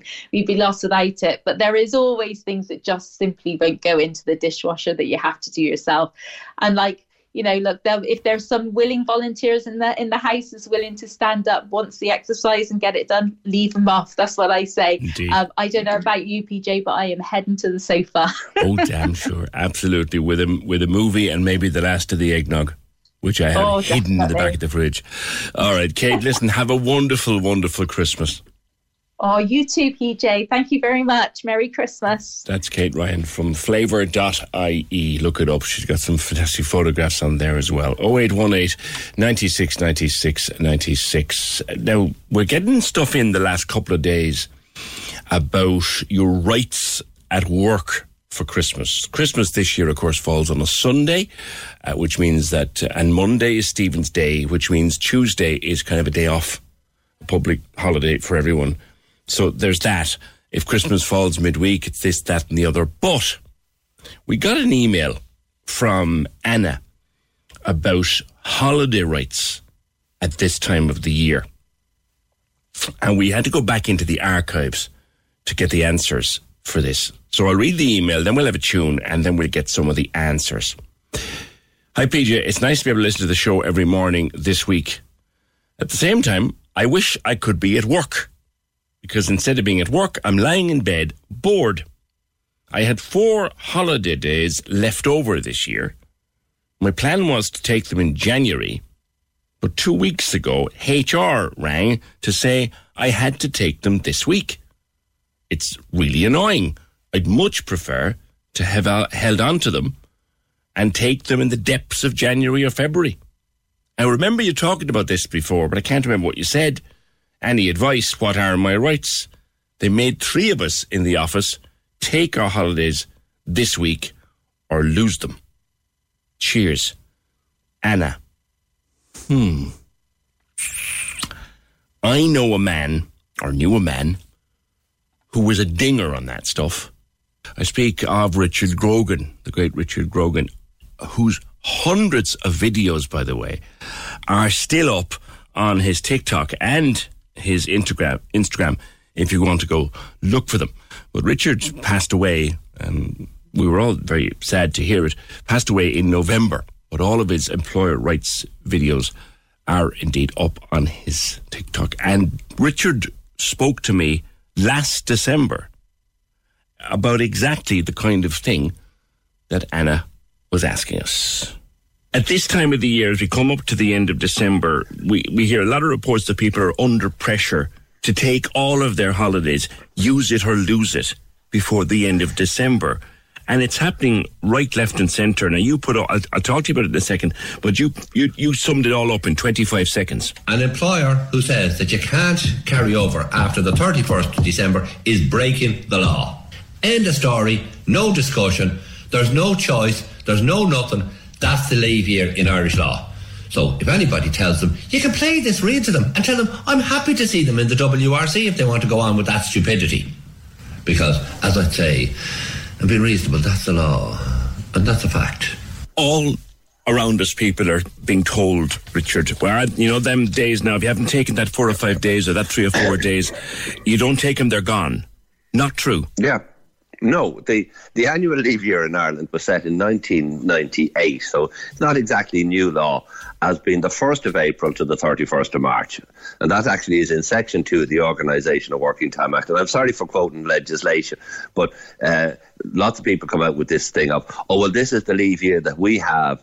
Uh, no, you can't do that. An employer can't change the statutory leave year. So for your 20 days that are set in stone in the legislation, the leave year is the 1st of April to the 31st of March. Now, if you've got 30 days holidays, then in those situations, the employer can say, well, the 10 there that are the, the 10 extra, you need to get rid of them. That's fine. That's different. But for uh, for the statutory leave year, it's 1 April to 31 March. And that's its stone. When people have a contract of employment with their terms and conditions of work, that may well contain dates between which leave has to be taken. Is that legal?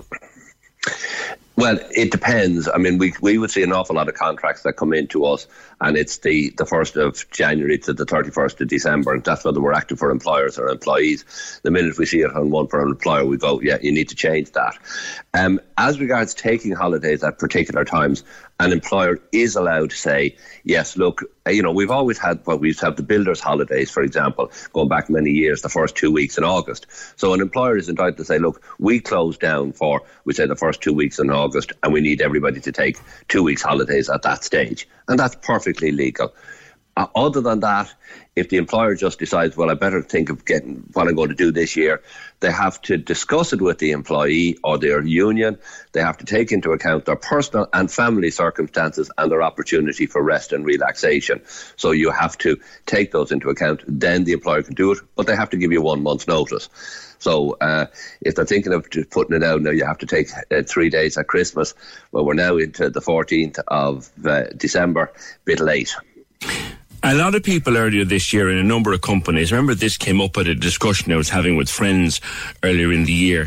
A lot of companies asked people to use up a certain proportion of their leave before a given date, say the 30th of June. What's that about? It depends. Um, some companies just do, are looking at scheduling it through the year. You don't want everybody, not everybody can go off on holidays. Yeah. You know, in December. So they're saying, look, we we have that. I mean, what you'll find in a lot of companies who are good employers, they'll turn around and say, at the beginning of the leave year, look, uh, we're now setting out the leave year. Very often they'll say, by the way, we're giving some precedence in booking first for those who have uh, young children particularly those who might have children in creches, because uh, there will be times of the year when creches close down and they have to take their holidays then. So they'll do that and then they say, well, right, we need you to take your, your holidays. And by the way, you're supposed to take two weeks uninterrupted every year. You're supposed to have two weeks. So that you're supposed, you, may get more than that, but you're supposed to take a two week block every year. Yeah, that's a legal, that's a legal right.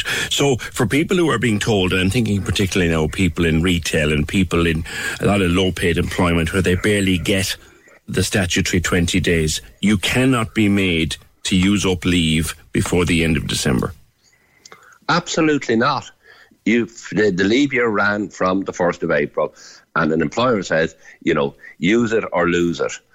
Well, they can come the 1st of April next year, they can be down uh, looking at a WRC complaint form saying, I didn't get my holidays. Okay. All right. Listen, Richard, people can find you on TikTok or any other platform. Richard Grogan. Uh, videos are short, snappy, and always finish with the catchphrase. That's the law, and that's a fact. Richard, thanks very much. Thank you. He was a great guy, an awful. Uh, the great Richard Grogan. I was just looking back over his videos this morning. I had a thought. Um, I'm not going to do it. I wouldn't know how to do it, but surely someone has the wherewithal within the system, the, the legal profession, to take all of his videos and put them into a kind of a searchable, collated dictionary or diary because there are some kind of an online guide because he has videos on everything and they're still there. But if you are a person who has the regular number of annual holidays, 20 days, and someone is trying to tell you you have to take your last three or your last four or your last two this week. You don't. You absolutely don't. Organisation of Work and Time Act. I know some people will get no choice because their bosses are idiots, but That's the law, and that's a fact. Got this in as well now. Unfortunately, poor Richard isn't around, but I can't imagine what he'd say here. My daughter is a sub teacher. They're paying them out in alphabetical order, so she won't get any money until the new year. What? It's an absolute disgrace. A lot of the subs will now have no money for Christmas. Can you pop that out there? A concerned dad. Concerned? If she was my daughter? Hang on a while. They're paying them out in alphabetical order. What is that about? So if your name is Ahern, you get paid today. And if your name is, I don't know, give me a T, Tobin, you get paid in the new year. Like, what on absolute earth? What does they say? What the actual, you know? 0818 96 96 96. Access all areas on Cork's 96 FM. Your guide to nightlife on Leeside. Hi, it's Michael with an update on Cork's Entertainment. Lisa McHugh has announced her long anticipated Cypress Avenue debut on April 22nd. Tickets are now on sale from the Old Oak and from cypressavenue.ie. Access all areas. Glam rockers Steel Panther bring their On the Prowl World Tour to Cork on May 26th with tickets on sale on Friday from the Old Oak and cypressavenue.ie. Access all areas. You can contact us here at Access All Areas if you have a show, play, or exhibition coming up or any live streaming events by emailing us at aaa at 96fm.ie. Access all areas. Your guide to nightlife on Leeside. On Cork's 96 FM. As it's Christmas week, and as we are feeling generous, just this once, we'll organise it. We'll drop one of our SuperValu vouchers to Dad so that his daughter can do some shopping in SuperValu. It's only 50 quid, but it'll get something for them, for her uh, to have over Christmas. All right? Just because it's very, very near to the big day.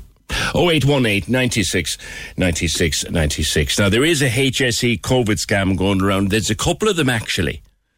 There's one of them that says you're a close contact and you need to buy tests, antigen tests. And there's another one which is slightly different, but they're both a scam and they both give you a link in a text. Yesy.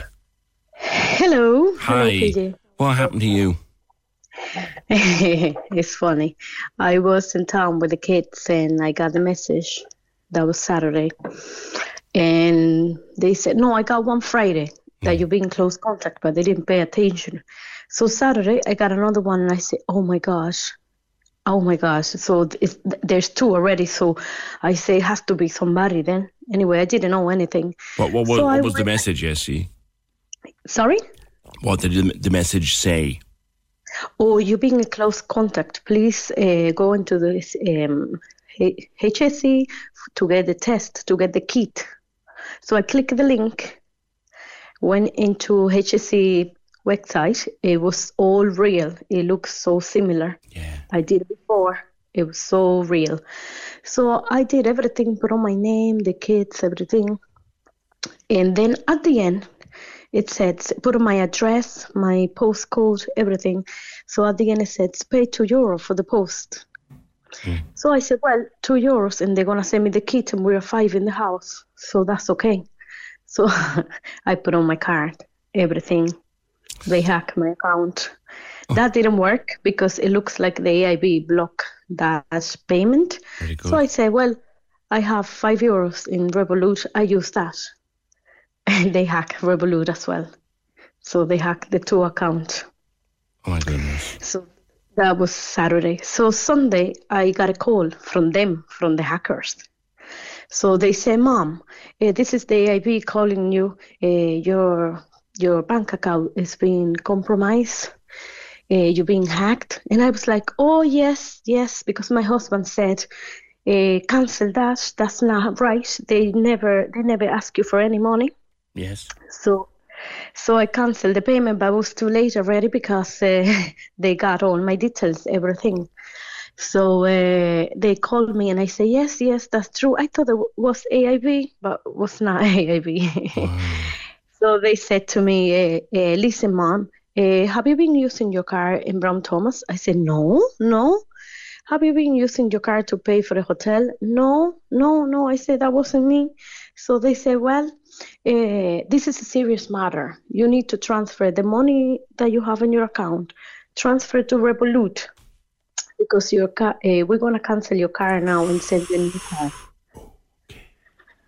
I was like, what? They say yes. If you have some money just for you to use during the week, because that will take seven to ten days for fix your car and get a new car and everything.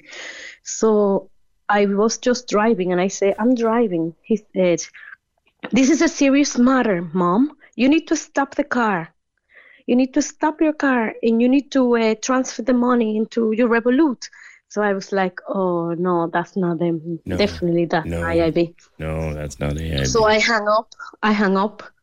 They called me back again, and I was just arriving home again. And my husband said, um, "That's not IIB. They never call you. That's that's not IIB. Hang up." So I hung up, and they call again, and my husband answer. Yeah. But we call AIB and we cancel the account. Uh, but they, I don't know how they did it, but they log in. AIB told me then, I fixed it when I went down to the bank. Uh, they log in into my account from another phone, from Samsung Galaxy. So um, I don't know how they do it. It's just everybody has to be careful really, these days. really, Like, really. There's a lot so of there's a lot of stuff going around. That way, you you were very, you were wise to to be to be cautious, but they, they were getting you. These people who said claimed to be AIB were getting you to move money from AIB yes, into yes. Revolut. Sure, no one in in AIB would ever tell you to move money into Revolut, but they were. Yeah. Yeah, that was a real con. just well, be careful about it with that with those tests because it's so real. Like you click, I like I'm so cautious all the time, but that one it looks so real. it does. You know? It does. It does. Yesy, your accent is beautiful. Where does it come from? Oh, Dominican Republic. Thank you, PJ. It's absolutely gorgeous. And what what has you with us in Cork? Well, um, nine years ago, I met my husband in Bonao in Dominican Republic. He was working in a gold mine.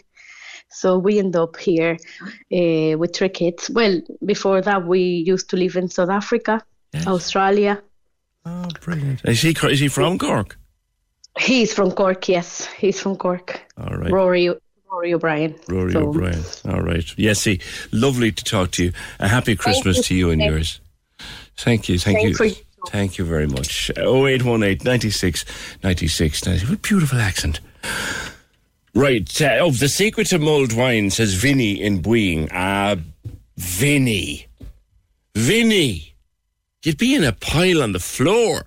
Secret to mulled wine is steep it in the slow cooker for the day with whiskey. You'd be on the floor, Vinny. And someone else makes their mulled wine with a dash of tan oh tanora in them. Now there's a thought. We're playing all your favorite Christmas hits after midday on Cork's 96 FM. Happy holidays. With your local Mace. Savings with a smile. All through the Christmas season. The lines are live. And we're ready to talk. Can we just talk? Call 0818 96 96 96. Text or WhatsApp 083 396 96 96. Email opinion at 96fm.ie. The Opinion Line with PJ Coogan. On Cork's 96 FM. Your heart would break, wouldn't it, for um, the family and friends and loved ones of that that young soldier. It really, really would.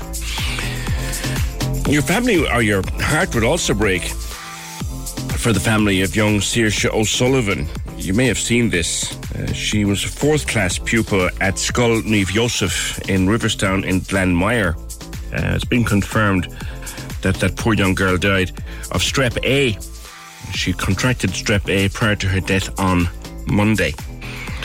A fourth class pupil at Scoil Naomh Joseph in Riverstown on Monday. That's very, very, very sad. We know that strep A is is rampant. For most people, it's just a a minor illness. Should be pretty sick with it, but most people get over it. But poor Saoirse didn't. So our thoughts with with her and her family.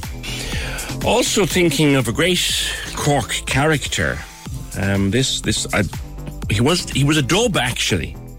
Um, but he hadn't been seen around for a while, and people were asking the question: Have you seen the fella with the long hair? Uh, he was in.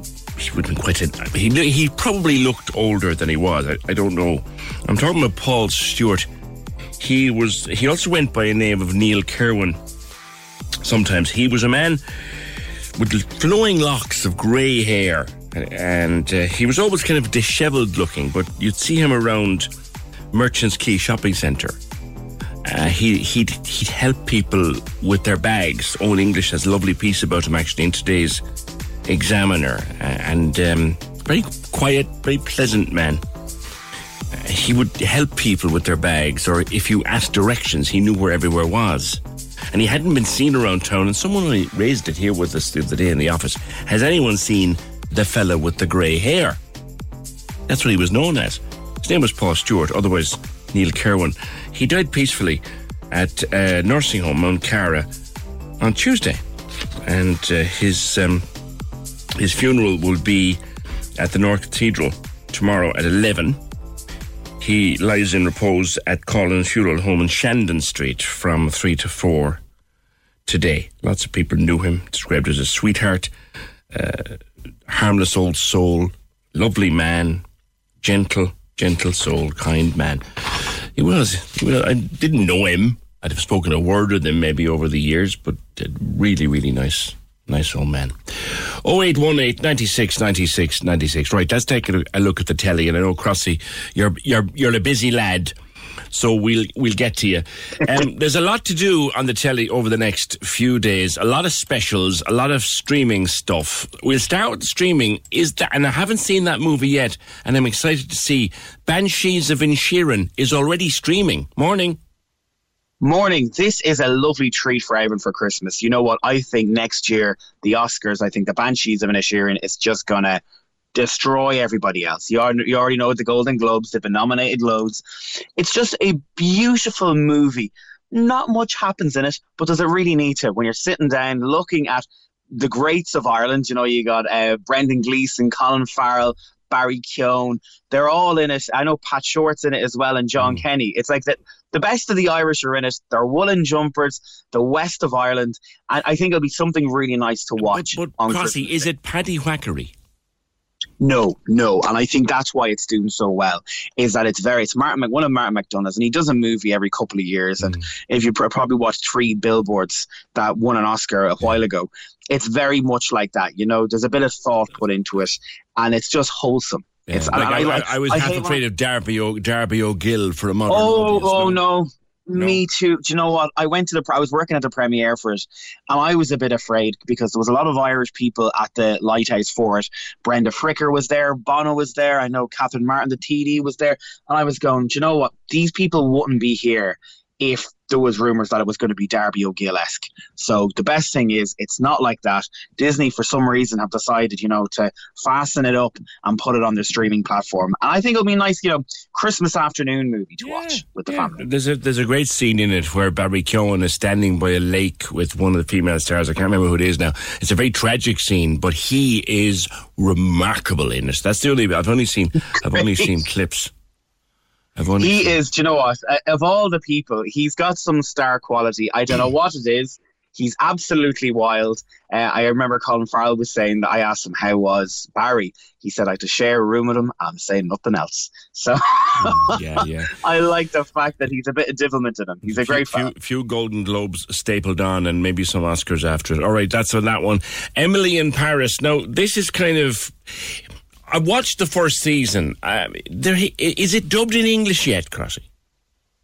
Do you know what? It, it is. Emily in Paris is one of those things that you sit down, like Sex in the City or whatever it is, and you enjoy it. Lily Collins uh, plays Emily in Paris. She moves over from America. I don't want to spoil the first season for you, but she gets a bit bold over there Mm. and she doesn't know what she wants to do with her life. It's now on season three. Uh, it was released yesterday.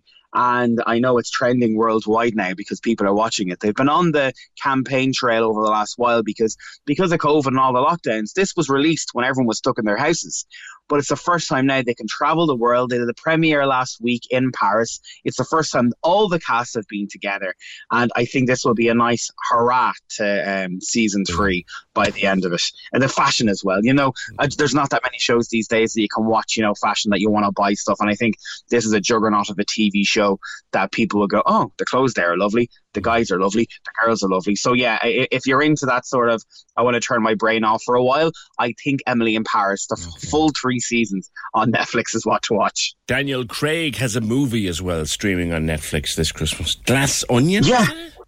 Glass Onion. So if you remember, Knives Out was a massive hit um, after the second last Bond movie that he was in, and they've done a brand new movie with this. Uh, Janelle Monae's in it. Uh, it's going to be out on Netflix as well. Um, I know one of our guys in here interviewed Daniel Craig, and he says, "You know, we did this movie thinking nobody would want a sequel. I think they're already looking at a third movie." It's one of these, you know, you have to get your head together to have a look at it. Who killed what? What happened here? Knives Out always is a stellar cast, and that is going to be on uh, Netflix as well. So I think Netflix wins when it comes to what's going on uh, this season uh, for Christmas. And I, it's mad to think, you know, because I was looking around at normal TV, you know, what's what's on, you know, the normal channels. And there's not that much new stuff. There's There- not. there's not that much, you know. No, it's not. very, you know, this is well, like the only thing, right, that I'm ex- half excited for, and I never really am because it's there's not that much on. It's EastEnders. Now, if you've oh. never watched EastEnders, right, I know, I know, and me too. I'm like, I did oh, back in the day, like back in the day. yeah. EastEnders PR have said if you were a fan of EastEnders back in the day, get in for a treat because they are going full on back in the day. Christmas sitting down, Janine Butcher's getting married to Mick, who was How married to Linda. on, that's about her seventh time getting married now. She's married more times than Elizabeth Taylor at this stage. And do you remember back in the day when she pushed poor Barry off a cliff and RIP? This could be happening again with Mick. There's been scenes where his car has driven over a cliff, and the rumor is bye bye Mick because uh, uh, Danny Dyer's leaving EastEnders, and so is Janine. What's going to happen? Is she going to push him off a cliff? Is she going to drive him off a cliff? But uh, EastEnders PR have gone very you, heavy If I was say married to Janine, I think I'd run off the cliff. But I'd be terrified. Do you know what? Her daughter is 17 years of age and massive on TikTok. And there was a TikTok trend for a while. You don't want to mess with me because you don't know my mom. And she's there dancing, and all of a sudden she moves to a side, and it's Janine. I was like, absolutely not. Do I want to mess with her? She's crazy. Uh, now, Christmas Eve, and I love this one. And you can call it twee, and you can call it corny, and you can call it all of those things. But Christmas in the Castle is gorgeous. It's beautiful, and it's a nice wind down before Santa arrives on Christmas Eve. Uh, Dáithí Ó Sé and Sinead Kennedy, beautiful music, and it's one of those things. You know, you sit around with your family, maybe talk about the year that's been, have a chat about, you know, what's for Christmas dinner tomorrow, and it's there in the corner, and it's nice. I've watched the past couple of years, and uh, the promo videos that RT have had so far in it, it's quite nice. I think it'll be a nice treat just before Santa arrives. And I think of all the lads there in the orchestra and, and, the, and the, in, in their tuxes, and it was like July and roasting. I mean, how the hell they did I don't know. the old, ever reliable Father Ted Christmas special where they're stuck in the knicker department. That's on Christmas Eve. Uh, I had to put that in because you, know did, what? of It's a tradition, isn't it? Ah, well, it I really is a tradition now at this stage. you Nine o'clock or T two. Well, I mean, here's the thing. It, it, it's such it's a, such a tradition that we keep it here. There's the exit. Thank God. God, look at all those people. They definitely see us coming out. Maybe if you actually buy some underpants, then it wouldn't look so strange. They're women's underpants. What's going on? I think Ted has a plan. No, I mean in general. Pure class. I Can't find a way out of the luxury section. Pure class. Another one now, I was never into this, the Soggy Bottom Christmas special. Oh, sorry, Great British Bake Off Christmas special. Christmas Do you know what? It's a bit limp this year. They're, they're trying to go, you know, because Channel 4 had an anniversary birthday this year and they want to go down that route. So they've got a lot of people who would have worked in Channel 4. Star quality, it's not really there. If you're a fan of Brookside back in the day, Claire Sweeney, she's going to be in it. Gaby Roslin's in it. Sir Tony Robinson's in it. Hmm. Eh, do you know what? If you're a fan of Great British Bake Off, it's just like watching the normal one. Does that make sense? Like there's no, you know, mad celebrities that are going to be in it that you're going to go, oh, look at that person. Another one. Another one where I will be choosing to have a snooze, and even if I wasn't choosing to have a snooze, I would probably run from the room. Strictly Christmas special. so Nicola Roberts from uh, I was going to say Spice Girls from Girls Aloud is in it, and you got Larry Lamb who played Mick and Gavin and Stacey are going to be in it. They do this every year, and I, I wonder do they sometimes go, why aren't you picking us for the main one? You know, because this is only a one episode little performance. It's Christmas Day, ten past five, and as you said, a lot of people will be going for a snooze around then if they don't want it. Have you had a sniff of the Mrs. Brown special? Because they keep it very much under wraps every year. I haven't, and you know what? I hope for them it's good. I really do. Um, I know they watch it back in my house. I watch it. I get a giggle out of it. I don't like when people slag it off, but I, I, I has it reached its final days? Part of me kind of feels it is. I'm hoping this Christmas is going to be good. I watch it through my mom's eyes because she is a nuts from start to finish. She's Angela, isn't she? Oh, she's Agnes, isn't she? Oh, yeah. Do you know what? My granny, God love her, she was the image of her and acted like her as well. So anytime I see her, that's probably why my mom's watching it. She's There you probably reminiscing over. Maybe I she's love it. crying instead of laughing. I love it. I love it. Now we've got Ah, a yeah. whole pile of time left, Crossy, but one that's on, and a pal of mine who's into Paddington, and I mean so into Paddington that he actually has a scarf. Right. Wow. Yeah, he's in this business. I won't name him. He said Paddington 2 is one of the most gorgeous films he's ever seen. If you've never seen it, do yourself a favor. It is one of the greatest movies I have ever watched. Everything about it. Brendan Gleeson's also in it. He plays the bad guy in this movie. It is so so good. Uh, it is on on uh, RTE2, ten past six uh, on Christmas Eve. Get the whole family to watch it. Like I'd watch it myself today. That's how good it is. They're currently making a third movie. Uh, it's going to be, I think it's based in Argentina, but it won't be out for another two years. So do yourself a favor and get into the Christmas spirit with Paddington 2. And and the very last one, and it's absolute, uh, it's it's a gem, and um, the, the, great Maggie makes it. Uh, Maggie Smith makes it. I just, I mean, makes it. Downton Abbey, the movie, RTE One, five to ten, Christmas night. Yes, brilliant movie to relax into St. Stephen's Day. Uh, it's a very, you, do you know what? You don't even have to have watched any of the series of Downton Abbey because they make it for the cinema. They do, they do. And it will then get you set up then for the second movie, which is on now, streaming on now. That's right. So it's perfect for you. And the entire No. series is back up on Netflix. Crossy, have a wonderful Christmas, my friend. You too. Absolutely. It's been great talking to you this year. Take care. We'll talk to you in 2023, the great Crossy. There's so much stuff. The, the, a lot of it is streaming stuff. Um, but yeah, he was talking about fashion. Um, I'll tell you this now because she might be listening, or she might have told someone about it, or she might be home from work and listening to us. But we were wandering around town last Saturday, and we were in to Brown Thomas because Queen Bee was buying a gift, and myself and the young fella were just basically, you know, yeah. Fellas in Brown Thomas, we're, we're just baggage, really. I think, anyway. We're just wandering around. Unless you're in the men's department, we're just baggage. Literally carrying the bags around Brown Thomas. So we're there and we're done the purchasing, right? And she's got this and she's got that and she's got the other. And she's happy out, big smile on her face, and she, eh, she's admiring clothes, you see. At this stage, I want a pint. The old fella's bored, right? But she's enjoying herself. So, as you do, we're just letting her go through this and go through the other and whatever. And she, she lifts up this garment. I don't even remember what it was. She lifts up this long, flowing, swishy garment from a rail and she's looking at it. It's got sequins on it. it. It got so many sequins on it. It was like them, you know, them posters that are, yeah, posters they used to have done by the railway that used to blow in the wind. It was like one of them. Now she holds it up.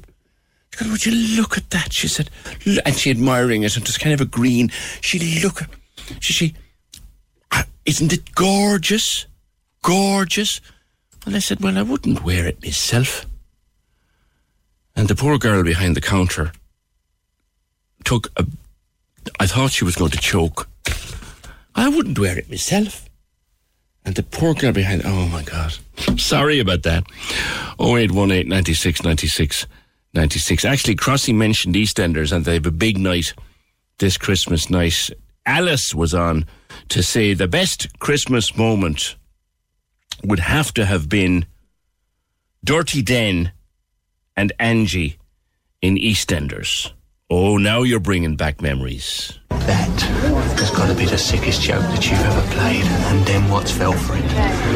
Well, now the joke's on you. This, my sweet, is a letter from my solicitor telling you that your husband has filed a petition for divorce. It also tells you to get yourself a solicitor pretty damn quick. Couple more of those before we get to the end of the show. 0818 96 96 96. Uh, now, Revolut has issued an email. I got it actually in the last 10 minutes. I was just looking here. Revolut has issued an email to all of its nearly 2 million Irish customers. Uh, this is to do with something we talked about earlier in the week um, shoulder surfing and fake taxis and massive scams and people losing losing thousands in an email sent to its almost 2 million Irish customers, Revolut has issued a warning about shoulder surfing, which it says is sometimes done using an accomplice in a fake taxi. The criminal waits until the victim is leaving, then calls up the fake cab. Once in the taxi, the victim's phone is stolen using various tactics, such as the other driver or the driver saying they need to check maps. That's coming out from Revolut this morning. Revolut is brilliant. But one thing about Revolut, if someone gets at your Revolut and takes money off your Revolut, it's quite hard to get it back because they do and they'll say, we told you what to do. We told you how to avoid this. And if you didn't do it, then tough. But they've issued that statement this morning. Um, because like that lovely caller that we had uh, b- before the news, Yessie, about the scam she caught they were asking her to move money into Revolut and all that. So it's it's it's a complex area, but that statement released this morning. If you get it, if you are a Revolut customer, you'll have that email or it's be in your app notifications. It's worth reading it. We're playing all your favourite Christmas hits after midday on Cork's 96 FM. Merry Christmas. With your local Mace. Great value deals for family and friends this Christmas. Cork loves the arts. We do too. That's why we bring you the Arts House. Every Sunday on Cork's 96 FM. Hi, it's Elmarie. Join myself and Connor for a very special Arts House show on Cork's 96 FM Christmas morning. We'll be going fully festive, featuring the beautiful sounds of choirs from all over Cork. From junior infants to workplace choirs, we've got them all. So while you're unwrapping presents and getting the turkey in the oven, we'll fill the air with choirs of Cork. Make sure you join us this Sunday morning from 8 on Cork's 96 FM. The Arts House. Sunday mornings, 8 to 10. With Griffin's Potatoes. Planted, picked, and produced in Cork. Griffin's Potatoes. The great taste of home. Cork's 96 FM. Amanda says she can't wait for tomorrow night. Tomorrow night, are you sure it's not Christmas Eve? It's one of the two nights anyway. Uh, glass of red, box of black magic. Oh, yeah. Actually, myself and my daughter are doing our annual junk run tonight. Uh, I think we'll pick up a box of Black Magic. Box of Black Magic, she said, and the best Christmas film ever, Love Actually, says Amanda. Yeah, we can give or take Love Actually, but I'll go with you on the glass of red and the box of Black Magic. 0818 96 96 96. Get your listening gear around this.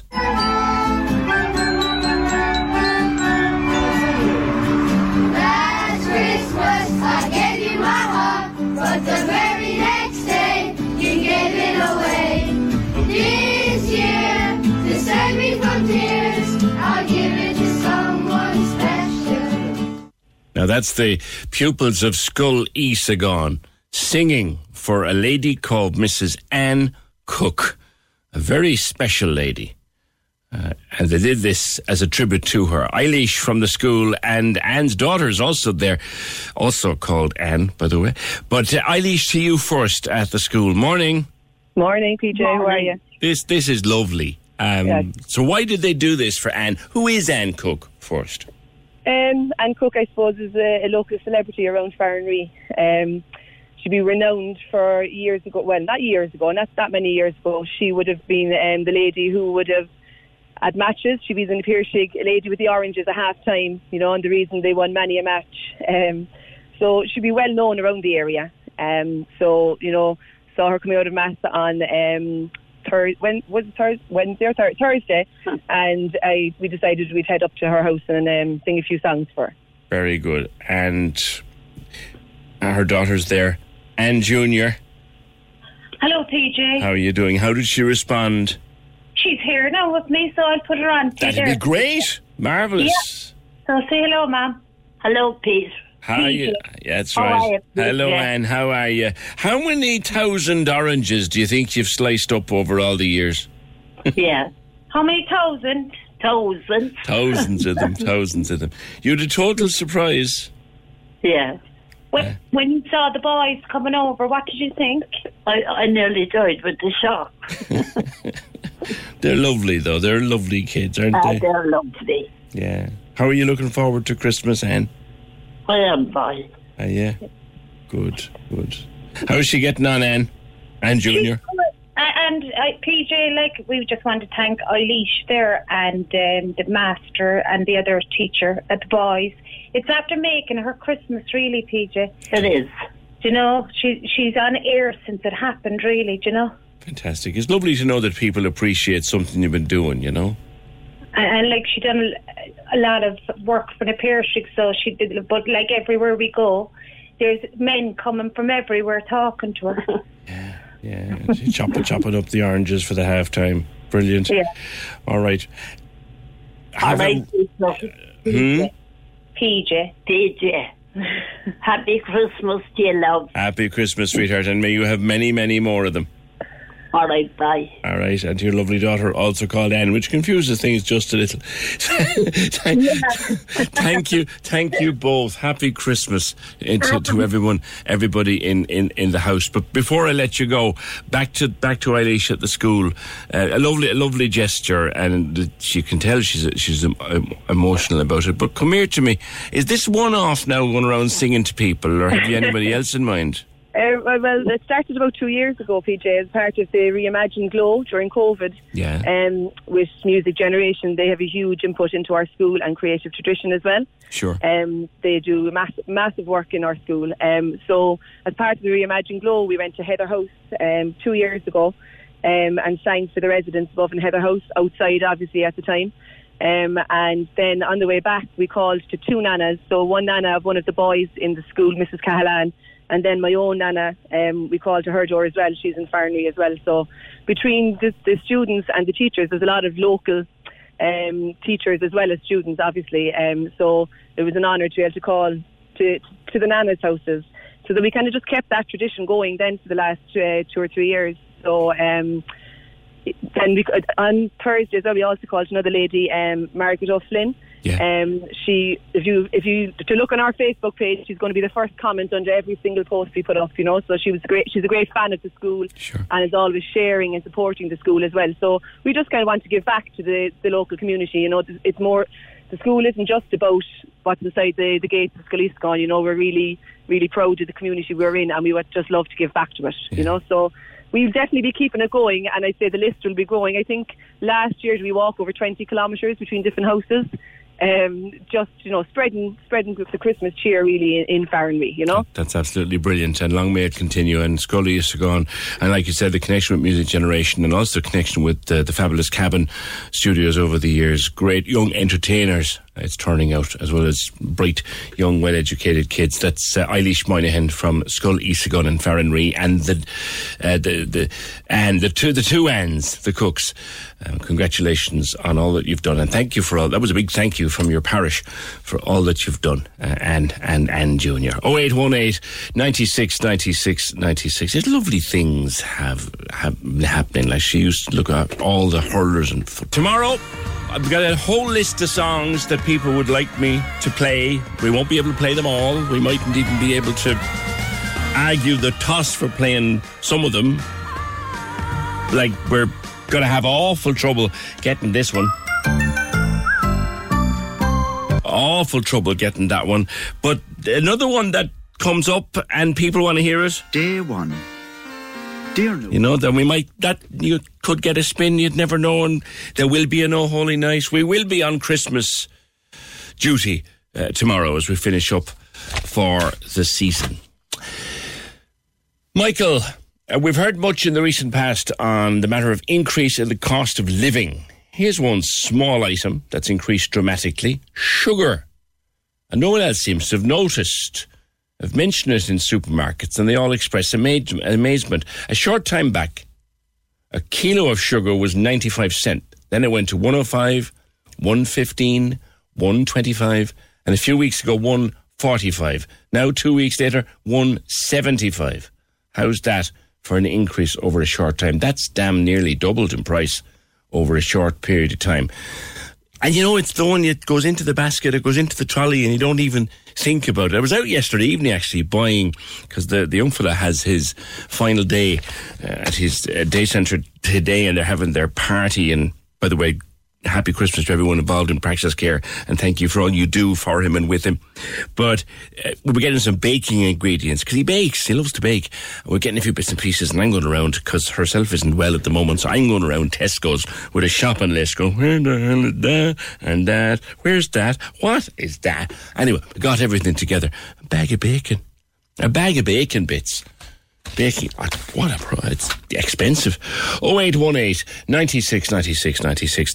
Keep suggestions coming in for songs, and if we can do them tomorrow, we'll do them. Catching up as well with some of our friends, Cork people who won't be home this Christmas, people in the four corners of the world. We'll do some of that. If there's anybody, by the way, that you think we would enjoy talking to or might want to talk to us that you can't get home or they haven't been able to get home to you or you haven't been able to get over to them get over to them opinion at 96fm.ie will make that call for you uh, tomorrow morning now the chickens are flying flying uh, the turkeys rather we thought there'd be a shortage of turkeys there isn't there are plenty of turkeys to be had.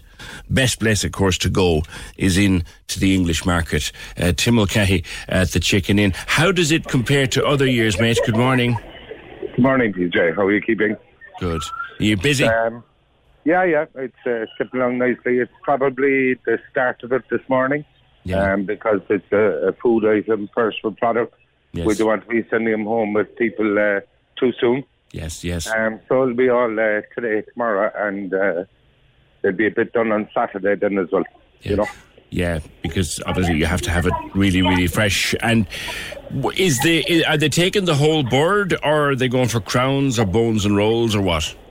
It's uh, it's very mixed. Um, there there's a lot of the whole birds still being still being sold. Um, that's the one I prefer to be honest. Um, we all like to see the full turkey up on the table. Um, but uh, certainly there's a bit of bone roll going on, all right. Yeah. Um, and there's uh, turkey crowns are will always be popular. T- crowns are, are popular because you, you get all the, the lovely breast meat. You don't. A lot of the legs go to waste, but you also get the bone. you do, but to see, I would be I would be a leg man then, PJ. You know, so yeah, you have, I get- and yeah. thankfully the thigh meat and the chicken is starting to, to go up. It's starting to be popular again. Yeah. Um, and that gives us the opportunity to to go back to selling a whole chicken. Um, Yes. which um, and that that can be portioned. Yes. Um, so people can actually use the four portions on the chicken, which is always it's always a lovely way to like the thigh meat is Oh, chicken, chicken thigh is uh, fabulous. flavoursome. Chicken thigh is fabulous. We, we, we, make, we make curry with that at home. It's fabulous. Yeah. Yeah, and it's the same with the turkey. The thigh meat and the turkey, it's the most succulent meat you could uh, you could eat. There's plenty of bone around it and plenty of flavour there as well. A tip for getting it just right. The problem with it, Tim, is if you have the legs. The left, if the legs are perfect, then then the breast is is is like eating a beer mat. How do you, how how do you get it right? Well, basically, look, we have a very simple process at home. We we don't overcomplicate stuff at all, uh, especially Christmas Day when there's so much other things to be doing, like visiting and stuff like that. So, like, we just keep it very simple. Um, or or uh, or procedure really is just uh, melt a pound of butter. Um, we then soak the muslin in the in the melted butter, and we put the entire muslin cloth over the turkey, um, legs and all, and we tuck it well down over the wings, um, right onto the drumsticks, the thighs, Um, just cover it all with the soaking butter. Um, and we put it into the we put it into the oven then, and we have a temperature probe, um, which I think is the most important thing that anybody could have in their kitchen, um, because that will cook the turkey just right for you. Yeah. Um, now the recommended is uh, seventy-five, um, but because we cook on the bone and because of the thigh meat and getting right into the, the, the wing joint and the drumstick joint, the thighs, um, we like to take it to about 80 degrees. Right. Make sure So everything's then- done. Yeah. So then on the big reveal, so when you're taking off your muslin, when your turkey is cooked and you peel it back, you don't have that protruding breastbone, which can often mean that the turkey is overcooked. Yeah, yeah, yeah. The minute you, the minute you see that, you know, like you're carving away at timber to get, to Well, get it at could be, yeah, it, it could go a bit crummy when uh, when you start to slice it. Then, yeah, you know, and then and, and then it's it's it's too dry. The time for it, Tim, because we're now in kilos. We've changed. It used to be what was it? Was it 15 minutes per pound and another 15 minutes for the oven, whatever that's supposed Yeah, to mean? I- what is it now? I think I think it was twenty minutes, uh, twenty minutes a pound, and plus another twenty. To be honest, with you, PJ, I would never do the other twenty. I'd never do the extra twenty, um, because I always felt that took it over the over the edge a small bit. Yeah. Um, so I generally stick to the twenty minutes uh, a pound. The conversion into kilo, um, because we cook the temperature more than to time. Yes. Um, we we're running on uh, we're running on watching that uh, temperature probe, um, and when that hits 80 degrees, no matter what time it is, it, the the turkey will come out of the oven. Where? Yeah. Where do you put that probe? Where? Where do you? Uh, so the probe will be uh, inserted just on the on the breast of the turkey. Right. Um, so you could put it right down diagonally Okay. into the turkey until you hit a bone. I see. And the most important thing is to pull it back away from the bone. Um, when you feel you're hitting the bone, just to pull it back a tiny bit. Because the bone will confuse the bone reading. can give a false reading. That's yeah. it. All right. Yeah. Okay. So the bone will heat. Um, so yeah, no, look, people have various ways. I have people at the counter here telling me that they take the turkey out of the oven and they wrap it in a tea towel and they let it up in the cooker and they let it cook away nicely because even when the turkey comes out of the oven, it is still cooking. It is. It is. Yeah. Some people Yeah, would tin, tin, put a little tin foil tent over it until till Yeah. cook away inside the tin foil. Yeah. And my my big recommendation then is decide when you, what time you're eating. Uh, take an hour off of that uh, for preparation and any any any possibilities that could go wrong, lumpy gravy and stuff like that. And uh, start back on your on your turkey time then. All right. All right, Tim. Have a great Christmas at with every, you and all your colleagues at the, the Chicken Inn, and indeed everyone in the wonderful, wonderful English market, Tim Mulcahy. Um, Twenty minutes a pound. Sort it out for kilos. Do it on your phone. Eighty degrees. Eight. um, eight and good luck with it. 0818 96 96 96. Now, Maria, this is a gorgeous little video of this is the country clean lads coming for the bins, but they're done up as, and, uh, um, Emer was showing to me on her phone a while ago. The, the country clean are coming for the bin, but they're done up as, elm, as elves. What's this about? Hello, morning. Hi, how are you? This is from Molly. Um, yeah, Molly, Maisie, and Jack were watching on yesterday morning, Okay, so. but they what- watch every Wednesday. Yeah, so what, what did they do? They came down with. um, yeah, they were dressed up as elves and uh, just collecting rubbish as usual, but sure, all waves and smiles. They all, my gang always go to see them. So, um, yeah. Tell me about Molly. So Molly has Down syndrome. Okay.